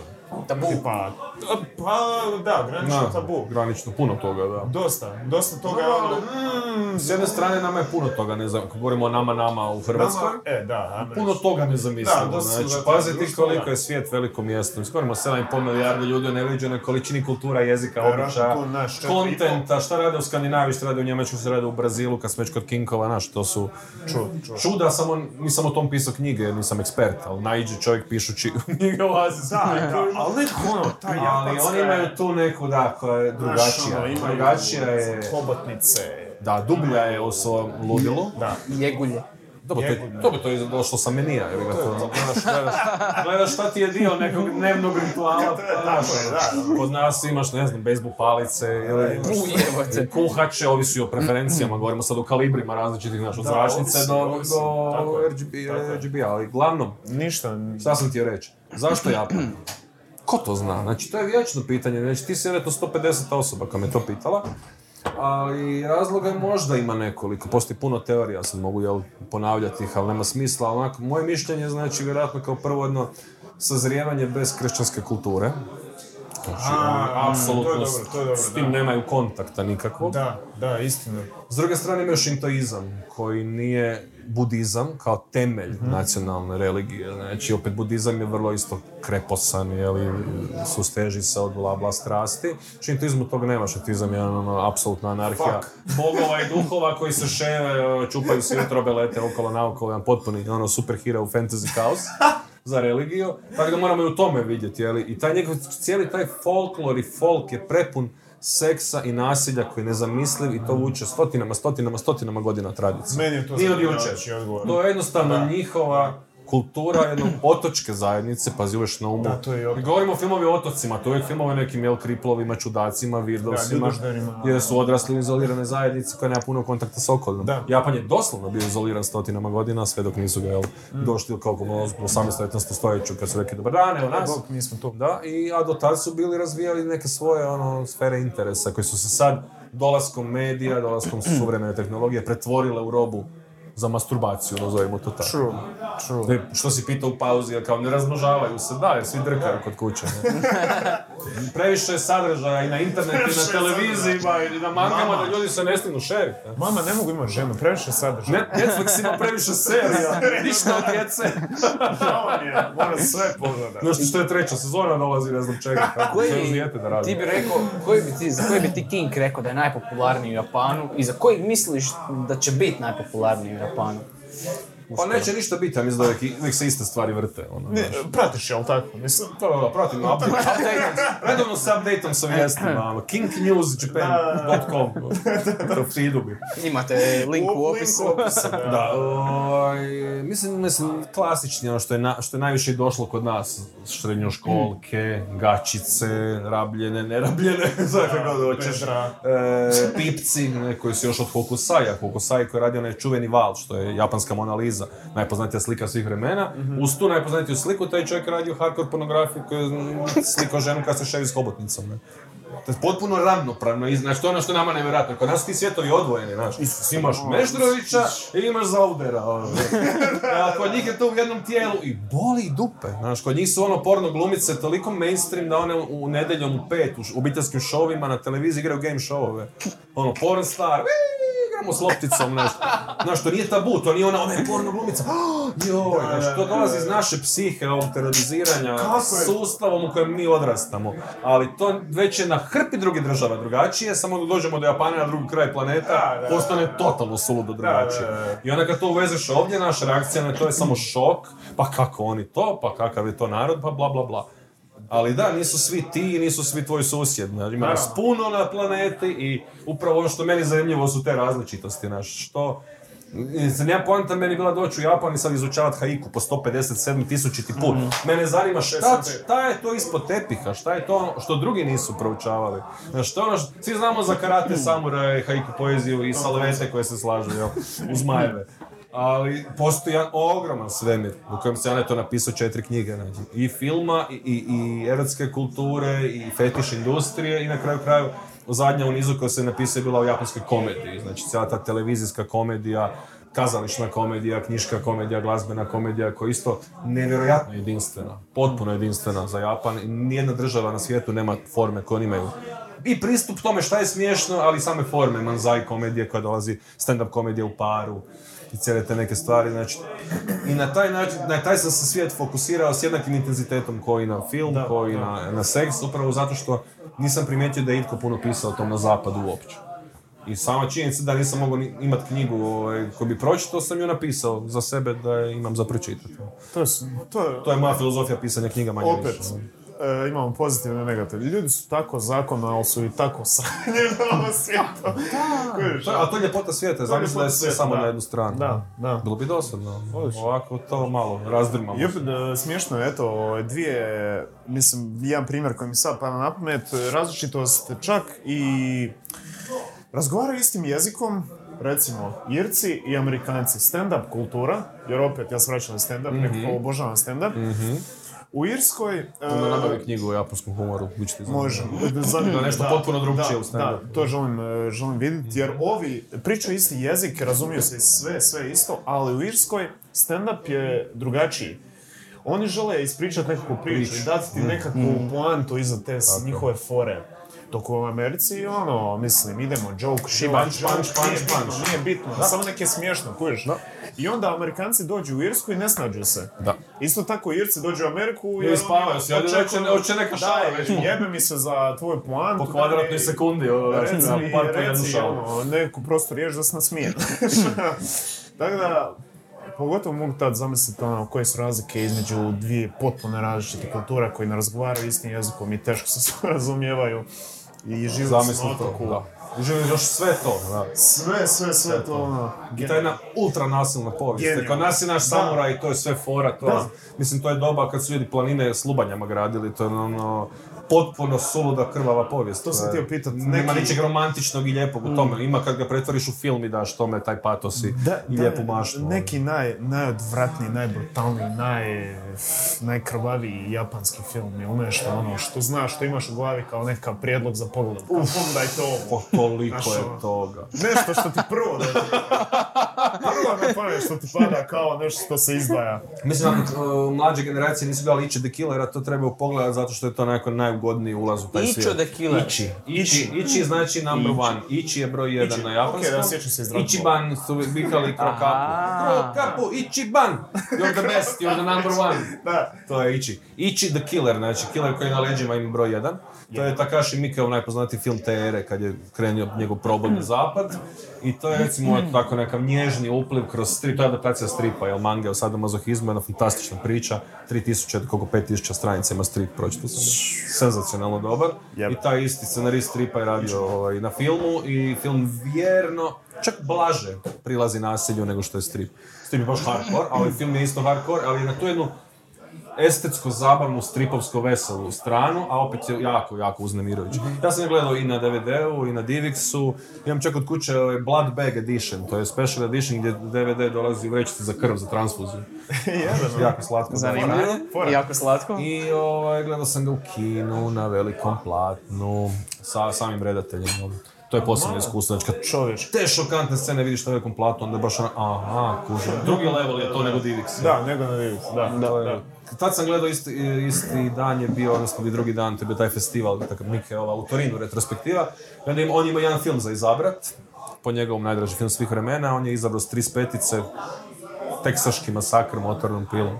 S 35 mm, znači klasik, svi klasika s filma. S filma u kinu sam Mikeu, sam gledao, to bi je jedno od najljepših sjećanja. Filmskih, ono. To mi je uvijek bilo, zašto kino ne rade večer kultnog filma i da tak vraćaju na veliko platno te neke stare filmove. A, Ja rade bi tu i išao tamo, znaš, rade tu. Znaš je to radio? tamo, to je jako... Jedno vrijeme su to, ne znam, radio još uvijek Fantastic Zagreb kod nas. Godeš gore na Tuškancu su vrtili klasike. Sad ne znam da li je s 35-ica, ali jedno vrijeme su bili. ne znam. Ja sam gledao čak i Pulp Fiction sa 35-ica. A, u kinu. To je dobro bilo. To ono, želim vidjeti, to, to želim gledati. da. Gledao sam ga sad, ovaj, kad je bila, koliko godina je to bilo, u Kanu sam bio, na godišnjici, ne znam, to 10, 15, 20 godina od filma. Da, 20, 20, već 20, ja mislim. 20, da. 94. je snimljen, da, 2004. Da, 14. sam ja bio u Kanu, uglavnom svi su bili tamo. Uključujući ih gospodina Harvija, Me Too Weinstein. Tu je bio to, ali bio je Tarantino, kompletna glumačka postava, svi su tamo na stage predstavljali film. Sjećam se kad je Travolta došao ovako neku, ko ja, hudiju, kao polu fancy hudiju, pa je ovaj njega zabavio. Ovaj klošar, Tarantino je bio najavljivač, ovaj klošar kao hudiju, iako izgleda kao da je iz zatvora, taj hudi na njemu vrijedi više od vaše plaće, to je gospodin John Travolta, Da, jako vesela fešta, znači na plaži u Kanu, na otvorenom, ljetno kino, znači 35 Pulp Fiction i oko 30.000 ljudi koja visi sa krovova. Znači krovovi, balkoni, uredi, plaža, brda I svaka scena nogometna utakmica, znači nekom prospu mozak i ono 30.000 ljudi. E, to su naš film experience. To je to, da. To nećeš Da. nikad pronaći u svojoj sobi kad gledaš. Netflix. Znaš, gledaš Netflix u svojoj sobi, to ne možeš to usporediti, taj jedno Opet, iskustvo. ono, Sjedenja na plaži s Tarantinom kraj sebe gledat film. Iskustvo njegov sa još 30 ljeda pomahnitali fanova. Ljudi su društvena bića i volimo biti Da, skupini i volimo se osjećati kao da pripadamo i ono kad tak gledaš nešto... Kažem, nažalost, za većinu tih iskustva moraš ići odavde van i imat da. fucking novac. Znaš, ja sam imao sreće što sam to radio i kao producent i kao novinar, pa su mi drugi plaćali sve te avanture. Jer ja stvarno sam naš prošao sve te festivale, sve te projekcije, gledao neke od najdražih filmova, upoznao neke od najdražih ikona svojih života. Mislim da jedina osoba koju nisam upoznao, a da sam htio u životu, je Tom Waits još ostao. Ali sam bar bio na njegovom koncertu. Pa ajde. Ajde, gledao sam ga live iz onog Da, petog da, da. reda. Ali sve te neke snove koje imaš kod klinac dok odrastaš u naš ono, u pubertetu, pa u 20-ima, ovaj ikona ovaj, utječe na mene, joj kad bi ga jednog dana mogu upoznat, binder dan that. Po tom sam pitanju ispunjen. traži nove Ali, kažem, to je čista sreća jer sam izabrao zanimanje koje me lansiralo. Traži nove ikone. Morat ću, pa Morat ću, jo, i gledaj, no, ti kao što tražim nove teme koje me stalno To ovaj, to, rajcaju. to ti je jedino. Samo nikako da se odvimo do gledala. Okej, okej, dobro, dobro. Htio sam, Kao te da sam ju pitat, već našao. htio sam te pitati još vezano uz uh, Pulsar produkciju, Mhm. s obzirom da je ovo zadnji segment, prije Q&A i iznenađenja. Ovaj, iznenađenja, Štorta. Um, molim, Mm, skoro. nije, U facu jedino. da. Dobro. Ovaj, ne. Evo neku. koliko je teško danas imat produkcijsku kuću u Hrvatskoj i s kakvim, s kakvim problemima se ti susrećeš i zapravo koji je tvoj motiv da uopće to pokreneš? Mm, se nakašljam. Prvo, hoće potrebati. Krenemo od zadnjeg pitanja. Motiv, motiv je bio zapravo slučajan. Došao je jedan ogroman posao prije tri godine. I ono, kao kad ćemo raditi posao, ćemo, ali moramo otvoriti firmu da bi ga napravili, ne? Tako je sve krenulo. I onda kad jednom imaš firmu, onda kao, ok, nećemo je sad zatvoriti. Sad trebamo smisliti načina da to držimo do Da, života. odimo tu, da. Sad dolazimo do drugog dijela tog pitanja, to je kako to držati na životu, mukotrpno naravno. Imat firmu u Hrvatskoj samo za ozbiljne mazohiste. Srećom sam ja očito jedan od njih, očito, jer to već tri godine podnosim. Ja sam vjerojatno jedini šef koji je više novaca dao drugim ljudima nego sebi u zadnje tri godine preko firme. Znači, koliko sam ja platio ljudi, a to je zakon naš, ono, ja, Da, tak- ja tak moram čovjeku To je isplatiti njegove honorare, a ono, kad platim porez, meni ostane koza gledati, jel? Da. Nakon svega toga. Ali rastemo konstantno, to je ono što je bitno, znači od prve do treće godine smo ono utrostručili i profit i količinu posla i sad opet imamo, danas bio na nekim vrlo važnim sastancima ujutro, jako sam malo spavao za tog čudno izgleda. Potpuno, jer sam imao jako rano sastanak koji bi mogao opet lansirati na svu novu orbitu po nekim velikim projektima. Ali s čim se susreće? Susreće se s tim da živiš u zemlji u kojoj jako malo ljudi ima kriterije. Znači, doslovno kad ti nešto želiš napraviti kako treba, to košta. I onda to predstaviš ljudima, a on nečak, a on ima mobitel, on što s njim. Još s njim, da. I on što snimi, zbilja će snimiti, to će biti na Facebooku, taj video, neki izgledat će grozno i neće ga niš koštati, neće imati svrhe, ali će ga snimiti.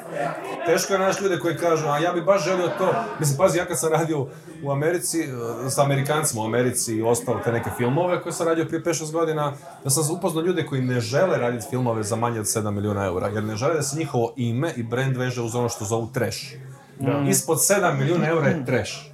Ja uopće ne želim, ako mi dođe sa scenarijem koji košta manje od 7 milijuna, ne želim imati veze s tim. U Hrvatskoj je suprotno, naš, samo dajde jeftino, nije bitno, uopće snimit ćemo sa ono, naš, letvom. Što god, lopatom, ono, samo da ga mogu uštekati u struju i staviti objektiv, da ima sli, sliku, ne mora više ni boje imat. Vidio sam neke ono, reklame crno-bijele koje su toliko očajne da ne mogu da su prošle.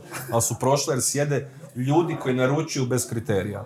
Jako je teško naš, kažem, ovaj sektor koji cijeni produkciju. Ne? Ljudi miješaju videografiju, Znaš, i produkciju. Možeš ti meni snimiti osam dokumentaraca ono, u dva dana i to sve smontirati za soma kuna. Ono. Da, Sigurno ima neko na internetu kog ćeš naći na Facebooku da to napravi. 100%. Klinac s biciklom i ruksakom, znaš, ono, iPad, sve on montira, snima nogama, rukama, da, da, ne spava, radi sve super. Ali ono što ti ja nudim je produkcija od 20-30 ljudi, kužiš, koji su završili akademiju, kod kojim, kod kojih jedan šaraf košta 5000 kuna na stativu. Da. Znači, ako je čovjek kupio kameru, čiji stativ ima šaraf koji košta 5000 kuna, onda njegova usluga s tom opremom i znanjem koje ga je dovelo do tih novaca da je to kupio, sigurno ne može biti 500 kuna po danu, nego taj čovjek onda košta među 1000 i 3000 eura, koliko neki ljudi, snimatelji naplaćuju za reklame. Zašto? Zašto oprema, znanje i sve ostalo košta. Kad upadneš u sektor koji razumije taj svijet produkcije, gdje smo mi eto konačno uspjeli ući, radimo neke TV reklame, radimo ozbiljnije veće stvari, dokumentarni film ćemo sad jedan raditi na ljeto, na proljeće za par mjeseci krećemo, dobili pare od ministarstva, branitelja, znači mega dokumentarac će biti, da, radit ćemo s nečim totalno ludim i super. Ali, kažem, rastemo, napredujemo, ali i dalje se uvijek bori sa tim naš, ono, jel možete vi to za 100 kuna snimiti, ovako, sam da ima nekog zvuka i slike. Možemo, ali ne želim vezati svoj brand u streš. Da. Znači, ako sam šta naučio putujući svijetom, jednog dana će doći čovjek koji će reći, znaš, ja želim ljude koji znaju, ali ako tvoj portfolio napravljen od snimaka svadbe, ti nećeš biti taj. Znači, rađa, skipaj par svadbi i čekaj onaj pra- pravu stvar, pa makar je opaštete šest mjeseci. Ili odradi svadbe, nemoj ih nigdje ni stavljat. Tako je. E, reci, Ali, ali opet na šta si radio zadnjih šest mjeseci, nema šta za pokazati, jer si sakrio a ti sav ovako, taj trash. money, money, money, money. A mani mani, a mani otišao na hranu i režije. To... 10, 20, 30, 40.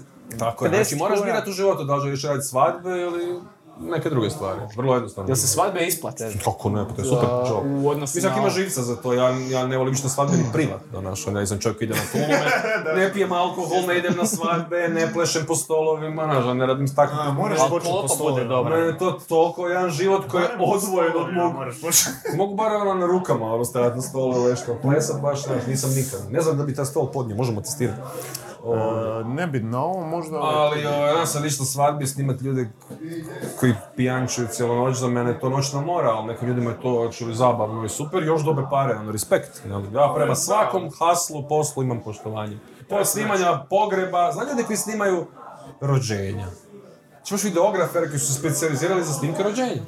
Imaš ljude koji snimaju snimke s provoda, da, i samo tog žive. krivom mjestu. Znači sve ima svoju nišu, sve ima svoje tržište. Znači odeš, je beba, ono, znaš, izašla vanke i snima kroz ovo staklo, pa Daj doktore malo tamo. e. ono. Daj tata, donesi je A naprijed da to je posljedica toga što je objektiv svugdje, znači svakom Šminkač, džepu sad ima šminkač. 4K kameru, znaš, ali svako je sad i redatelji, snimatelji, mislim, fucking iPhone ti sad već montažer i redatelj postaje, on sam izrežira, Da, da, od svojih sam fotki poslaže neku naš, kvazi video prezentaciju. I kažu da se radi na softveru sad za montažu na levelu Hollywooda, gdje će montažer za ono 5 do 10, 15 godina biti eliminiran kao doslovno asistent kompjuteru koji će Hvala na Bogu. algoritmu rezat scene, znaš. Sve ide u tom smjeru, ali Ne uvijek će ostati, kao što danas ostaje, naš ono, slikar koji nešto naslika pa dobi milijun dolara, ostaće e, majstori kiparstva, majstori ručnog rada. Uvijek će Uvijek će ostati taj dio, naš ono, kovači koji rukom rade noževe i čekićem vatri, a postoje će i kineski dućan. To je moj uvijek, kad klijent dođe sa takvom nekom idejom, ja isto kažem, gle, imaš sat za 12 kuta u kineskom, 12 kuna u kineskom, imaš sat, jer sam ja bio u Rolexovom dućanu u Madoni di Campillo, za 250.000 eura. Da, da, da. Ručni sat, Okej. mrtvo ladno u izlogu, 250.000 eura. Znači isto izgleda kao ovaj na kvatriću u kineskom dućanu. Isto onak zlatnikav je, ima kazaljke i pokazuje vrijeme. E Sad samo, znaš, hoćeš kupiti taj za 12 kuna ili 250.000 eura. Razlika u kvaliteti sigurno neka postoji, bar neka mala, a razlika u tome koliko ti imaš para i šta želiš reći s tom kupovinom je jako velika. Da. Da. I ako imaš novaca za fakat ozbiljnu produkciju, mi ćemo ti ozbiljnu produkciju dostaviti, znaš. Sad, trudimo se mi, naravno, kad bi dođe neki band sa par hiljada kuna, naš, neću ga otpisati, ono. Ali, ovaj, ne može očekivati onda da će dobiti ovo što, što da će to izlako TV reklama, nego onda se nađemo u nekom dogovoru između šta možemo za te novce napraviti i koliko smo entuzijastični, koliko je ekipa zanimljiva. Da. Dobro, jer se isto ne da za naš, ono, kikiriki podnositi debile. Naravno. Na primjer, znaš, ono, znači možda ćeš prihvatiti e, manje novaca, ali ćeš biti u godnijem društvu i sve to, život je, znaš, ono, slalom između iskustva i love, nije sve u novcu, nešto mora biti u zdravom razumu, valjda, na kraju dana, da. Ka- Kak je Edo došao kad je pitao za snimanje spota? Pa da bi ja znam još da je bio demo izvođač, tako da... Ma, što ide od dana? Da, mislim, znamo, ono, Baš smo gledali spot prije. Oj, oj, oj, oj. Jer ja sam Oj, oj. ovaj, sa šatom bio dobar iz elementala tih godina, ono 98, 9, 2000 i onda on meni rekao ima jedan ludi bosanac, e moraš ga upoznat. moraš ga upoznat, genije, kao moraš čuti tekstove. Ne? I onda smo ušli kod Ede i znamo se od ono, 20 godina. ne. Mi smo prikazali. Ali, Kad je došao iz Izraela, prvo je nazvao mene da idemo raditi comeback video, jel? Čovječe, Nice. da. Odlično. odlično. Sviđa mi se. Mislim, Znači, je legendaran. radio si za Tilena Crtić. Crtić. Mars, onaj put Mars. na Mars, da. Radili smo tu Deathmatch. Kako si, Tri za spota. Deathmatch isto, da. Za Deathmatch, je? Tri spota, da. Da, da, da. A kak si ovaj, e, O, Karlo. Imali ste, da? sa Satilenom si imao tu suradnju i bio si u inkubatoru isto, mislim, on je Da, bio da, da, on me, on me intervjuirao u kapasnom inkubatoru, da. Ovaj, kak ti se on čini? I meni se čini da prema njemu jako puno hejta sad bacaju u podcast inkubatoru, Dobro, to, reptili, je, ovi, to sad ali- vas ovaj, čeka kad malo narastete. Mislim, Pa mislim, očekujemo. da. pa da radiš Pa već- najbolji posao na svijetu, Da ne možeš da promijeniti učiš- debila čiji cilj nekog uvrijediti. E, Razumiješ? Da. Znači on se probudi s ko mogu danas rad na internetu? Da, I šta sad ti imaš tu? učiš slijepo djecu samo hraniti. čitat, neko će ti doći srat. Da. Što ti imaš njih učiti da nek sami nauče slušati? Bolje nek uši malo izbruse i slušaj. Da, da, da. Možda postanu šišmiši. Da, ti sad tu. Stvorit ćeš im nove sposobnosti. Srat. Da, umjesto da razvija kolokaciju, ti mu ništa gluposti. Ideš u krivom smjeru, ono, maštu. Uvijek će biti, uvijek će biti debila, ali živi svoj život tako da uopće razmišljaš o njima, mislim, gubiš vrijeme, jel? Tako gubiš da, ja se da. nadam da Phil Tiller ne razmišlja uopće o ikakvim Vjerojatno debilima. ne Čak razmišlja. nema koji su u pravu, možda neka kritika u pravu, znaš ono.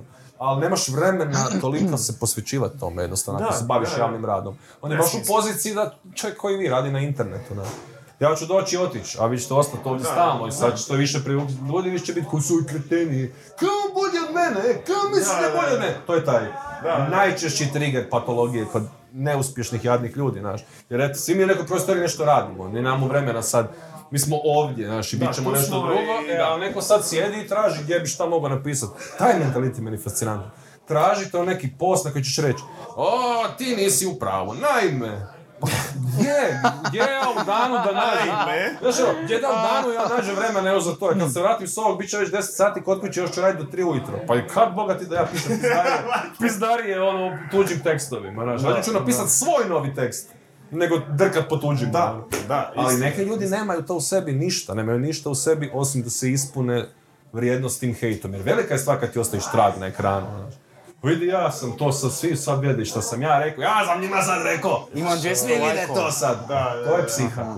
Mislim, fascinantno, jer to sve smiješno. Kad prijetnje, jer sad sam prijetnje dobivao sam ono, 20, ja sam u novinarstvu od 15. godine, znači sad imam 42. Ja sam dobio prijetnje ono, od, od, od fanova Tupaka i Thompsona, znaš, do, do, do, ono, maf- do mafije. Dvije različite, vre, Ali to je sad skužiš ono na s vremenom da je to normalna stvar. Neko će se taj dan na- nadrkati, da ja ti mater ubiću te, Da, kad dođeš pitaš što ste napisali, ja nisam ja, to umora da je greška, neko mi je hakirao račun. Najbolja ikad isprika, neko mi je hakirao račun. Došla je baba roga i hakirala ti tvoju I napisala tebi Da bi baš to. Udba, Udba da ti podmetne to. On jedini imaju sposobnost hakiranja. Je, je, je. Udba i Julian Assange, To je to. to je isto. Is- da, da, zanimljivo. Zanimljivo u svakom slučaju. Hate na internetu, to moraš imati bulletproof karakter za te stvari. Možeš biti Trump. Ili Čovjek jednostavno... koji je najomraženiji na planeti Zemlji danas više od nikoga, vjerojatno je Donald Trump. Jer izgleda kao ga to imalo. Ono, Ne, ne, nimalo. Znači, ne ideš u javnu arenu ako nemaš oklop za borbu, ono, Znači, protiv Da, svega. da, isto, isto. We blew up Iraq. Da. A, i...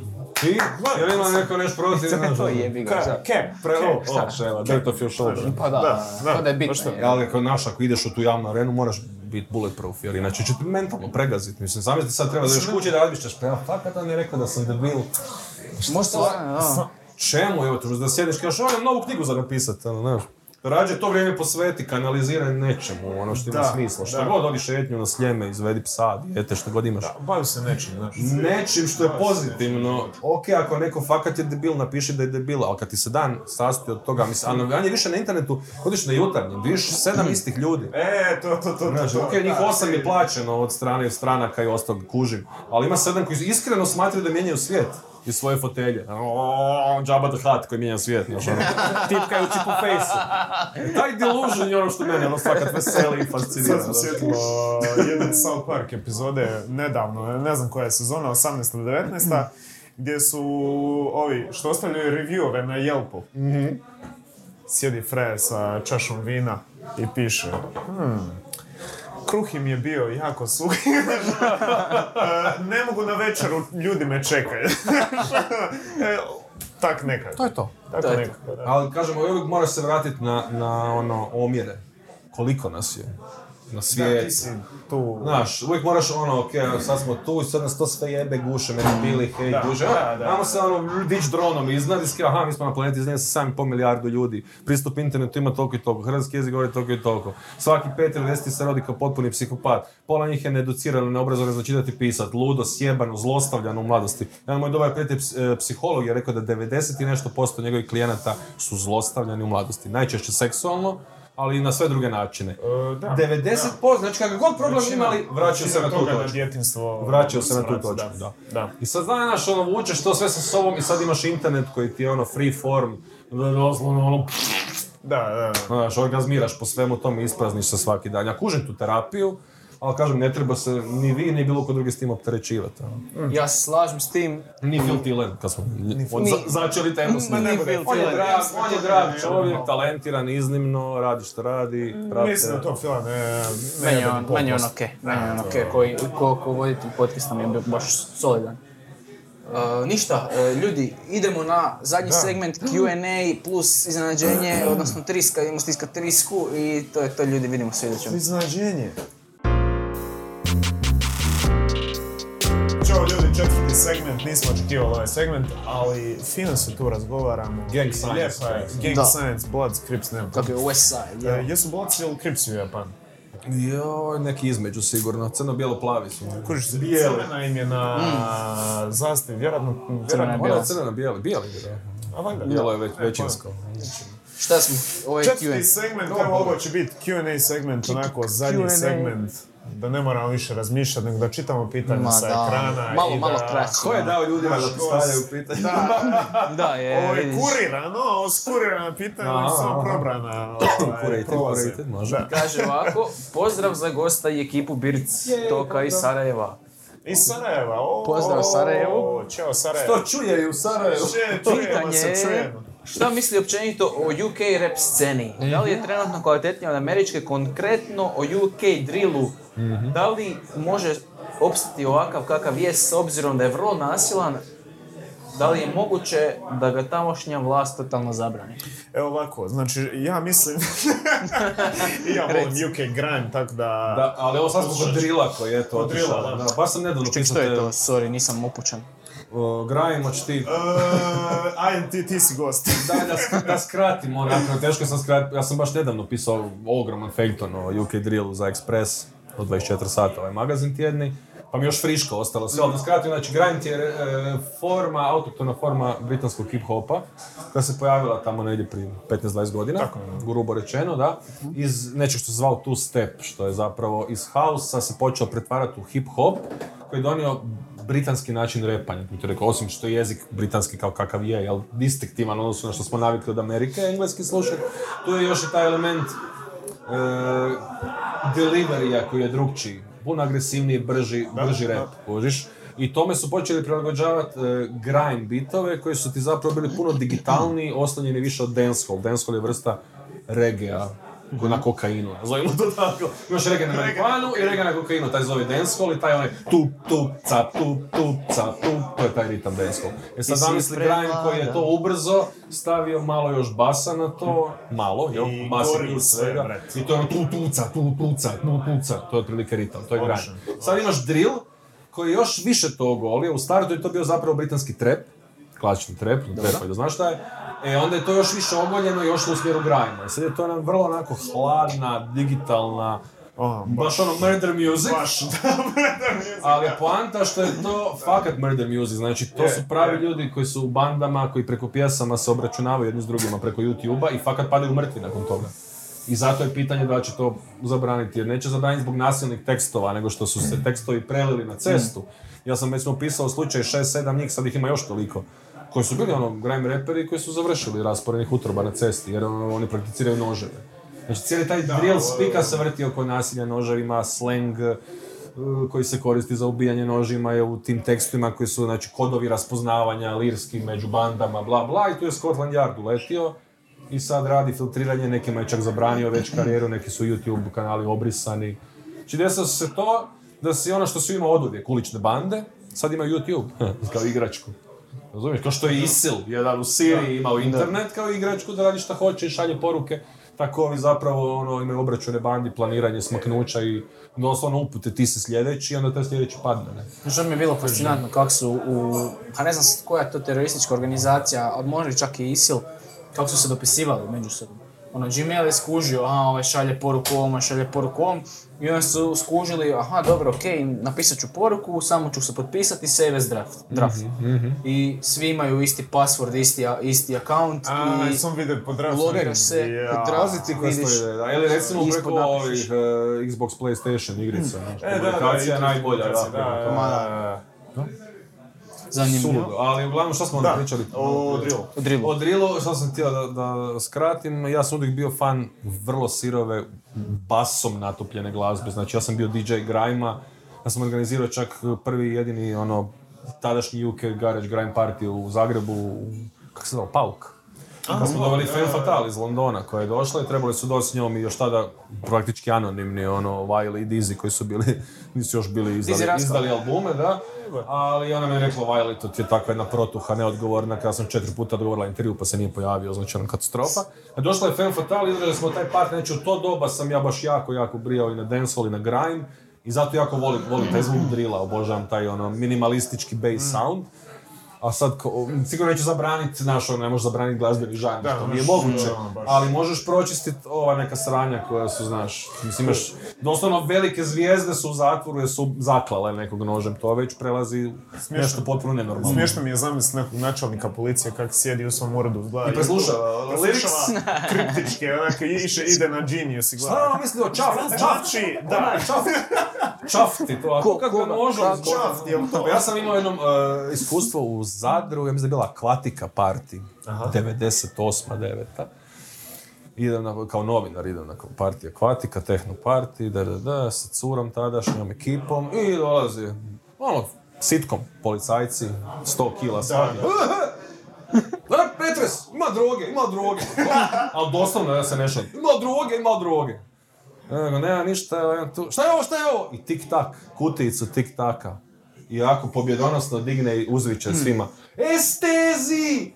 Estezi! Estezi, Ja rekao, čovječe, to mi je večera, ono, sve što ja me kutija tik taka, nisam sendviče pono, nisam ništa, ono, znaš, mi uzeti jedane bombone. Estezi, estezi, sad ću ti najebat. I dolazi kolega, otvara to kao, to su Pepe Mima, on je rekao, da, to mi je večera. Pa bogate, ako ti je to večera, evo ti Sažu, Jedne nema bolje od naše policije.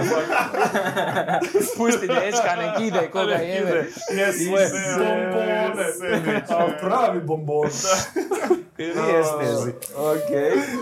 Um, Dakle, odgovorili smo na ovo pitanje. da voli policija ovaj, Da, da, da, da. bit pametna. Da. To je Hvala zaključak. ti, hvala ti Ara Super 71 tisuća pitanje, hvala, hvala. na pitanju. Savršeno, da. Um, It's Just Juka kaže, kako je započeo kompaniju od same ideje pa nadalje?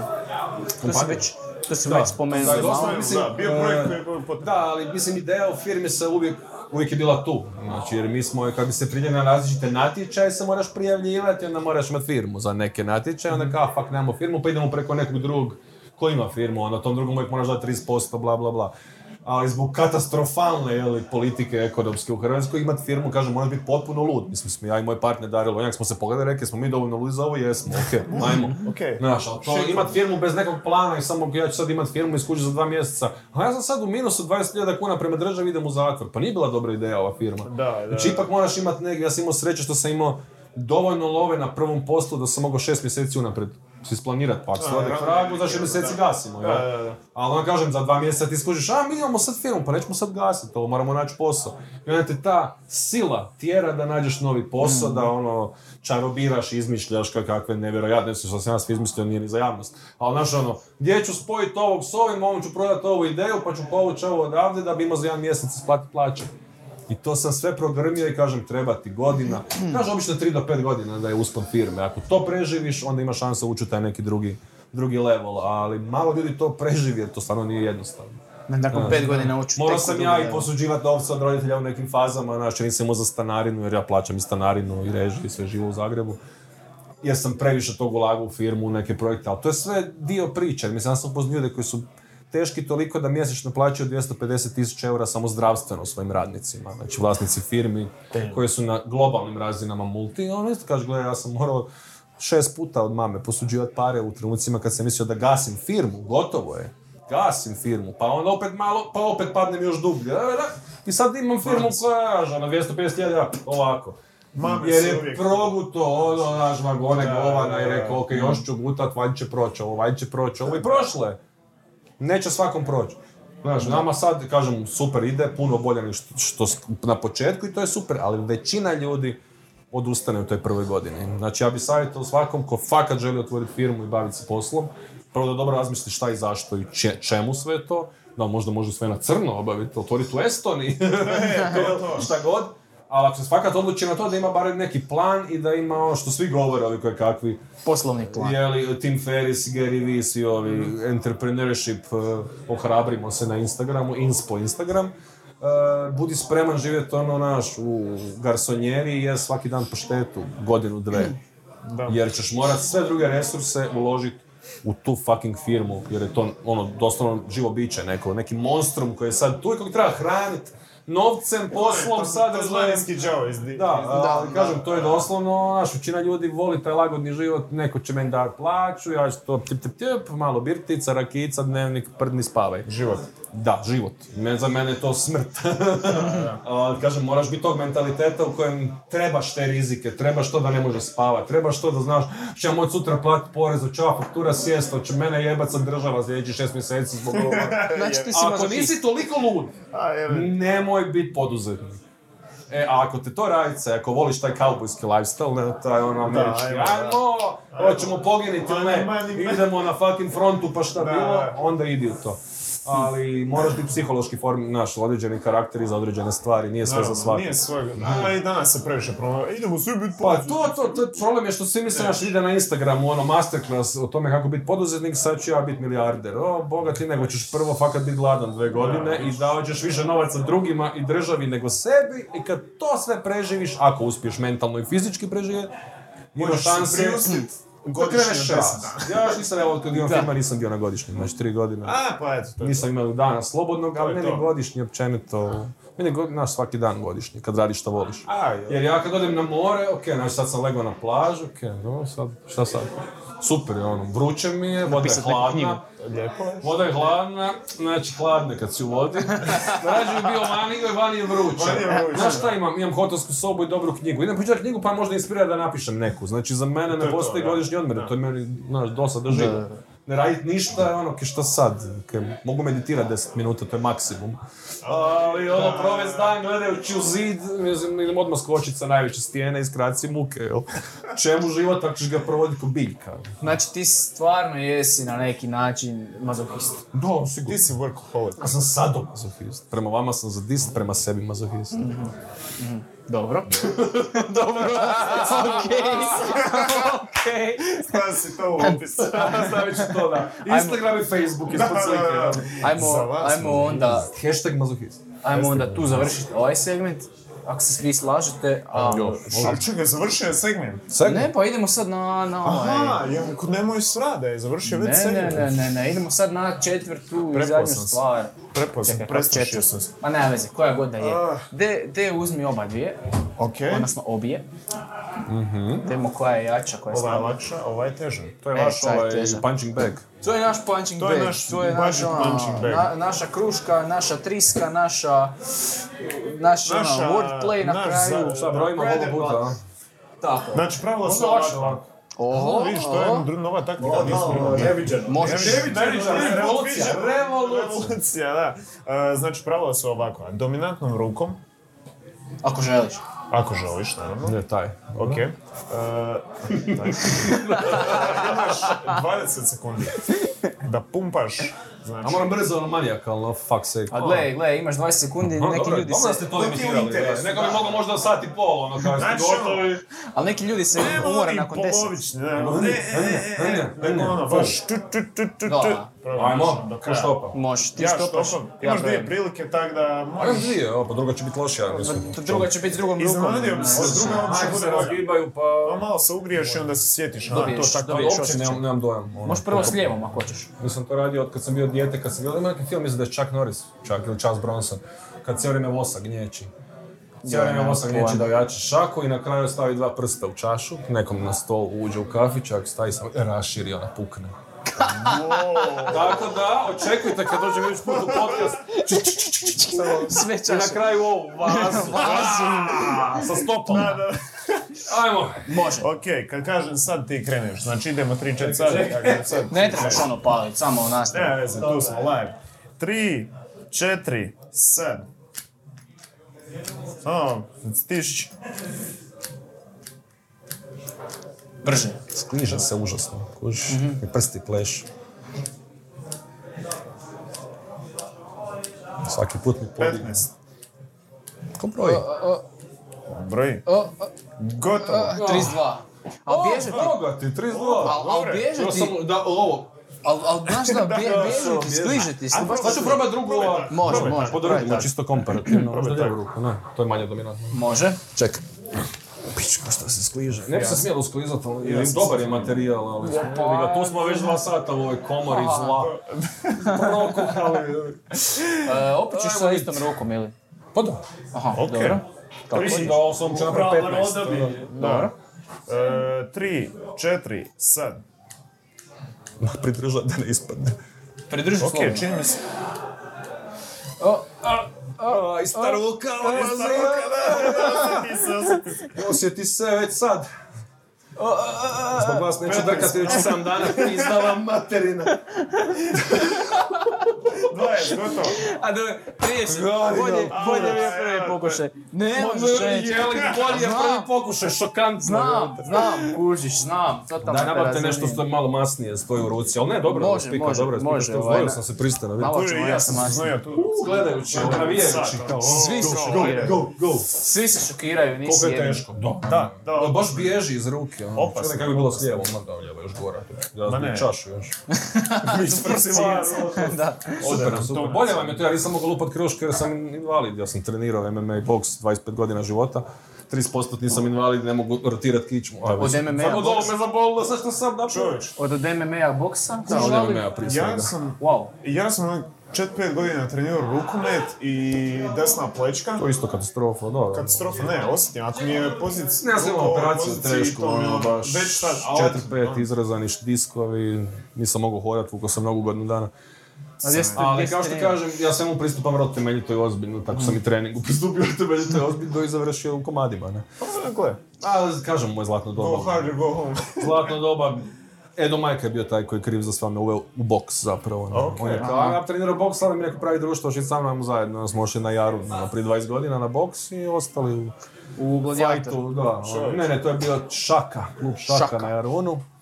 Pa onda postala Vila Velebita, pa smo išli na Veslački. Par klubova sam prošao, onda sam na Borčicu završio s ekipom MMA i radio tamo.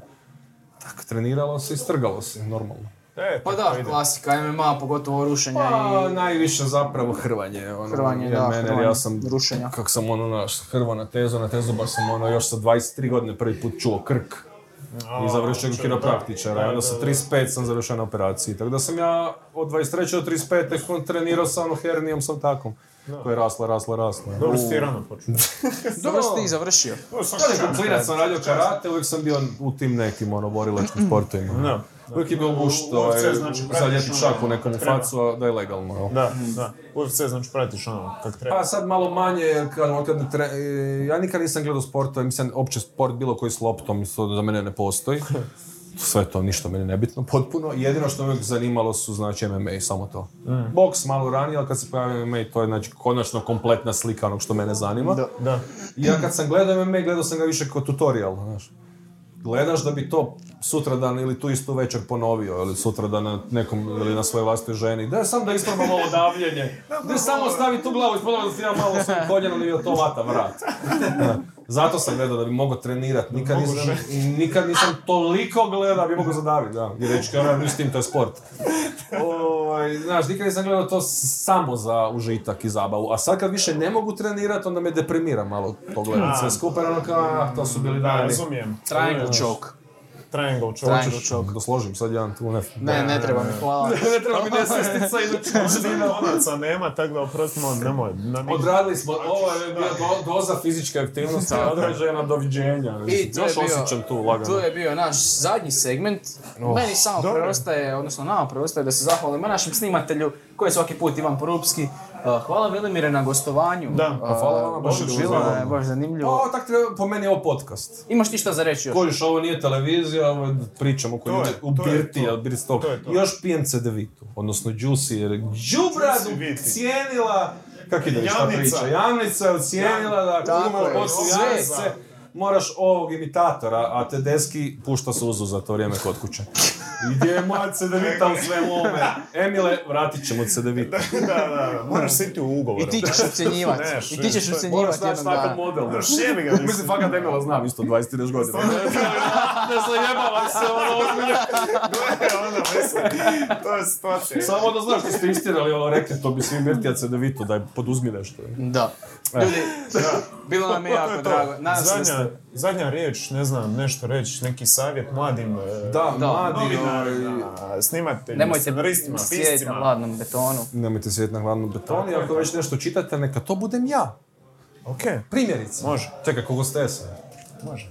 A, K-pop. K-pop. Najveća, prodavaonicama K-pop. knjiga, zvane knjižare. To je to. Sorry. To je dobro. Doviđenja, sad fuck off. Hvala svima, sad ćemo i završit. E, sad fuck off. Sad mogu ići pišat konačno. Ljudi. Zarobljen sam ovdje u žicama dva i po sata. Ljudi, vidimo se Aj, u idućem podcastu. Bog. Doviđenja.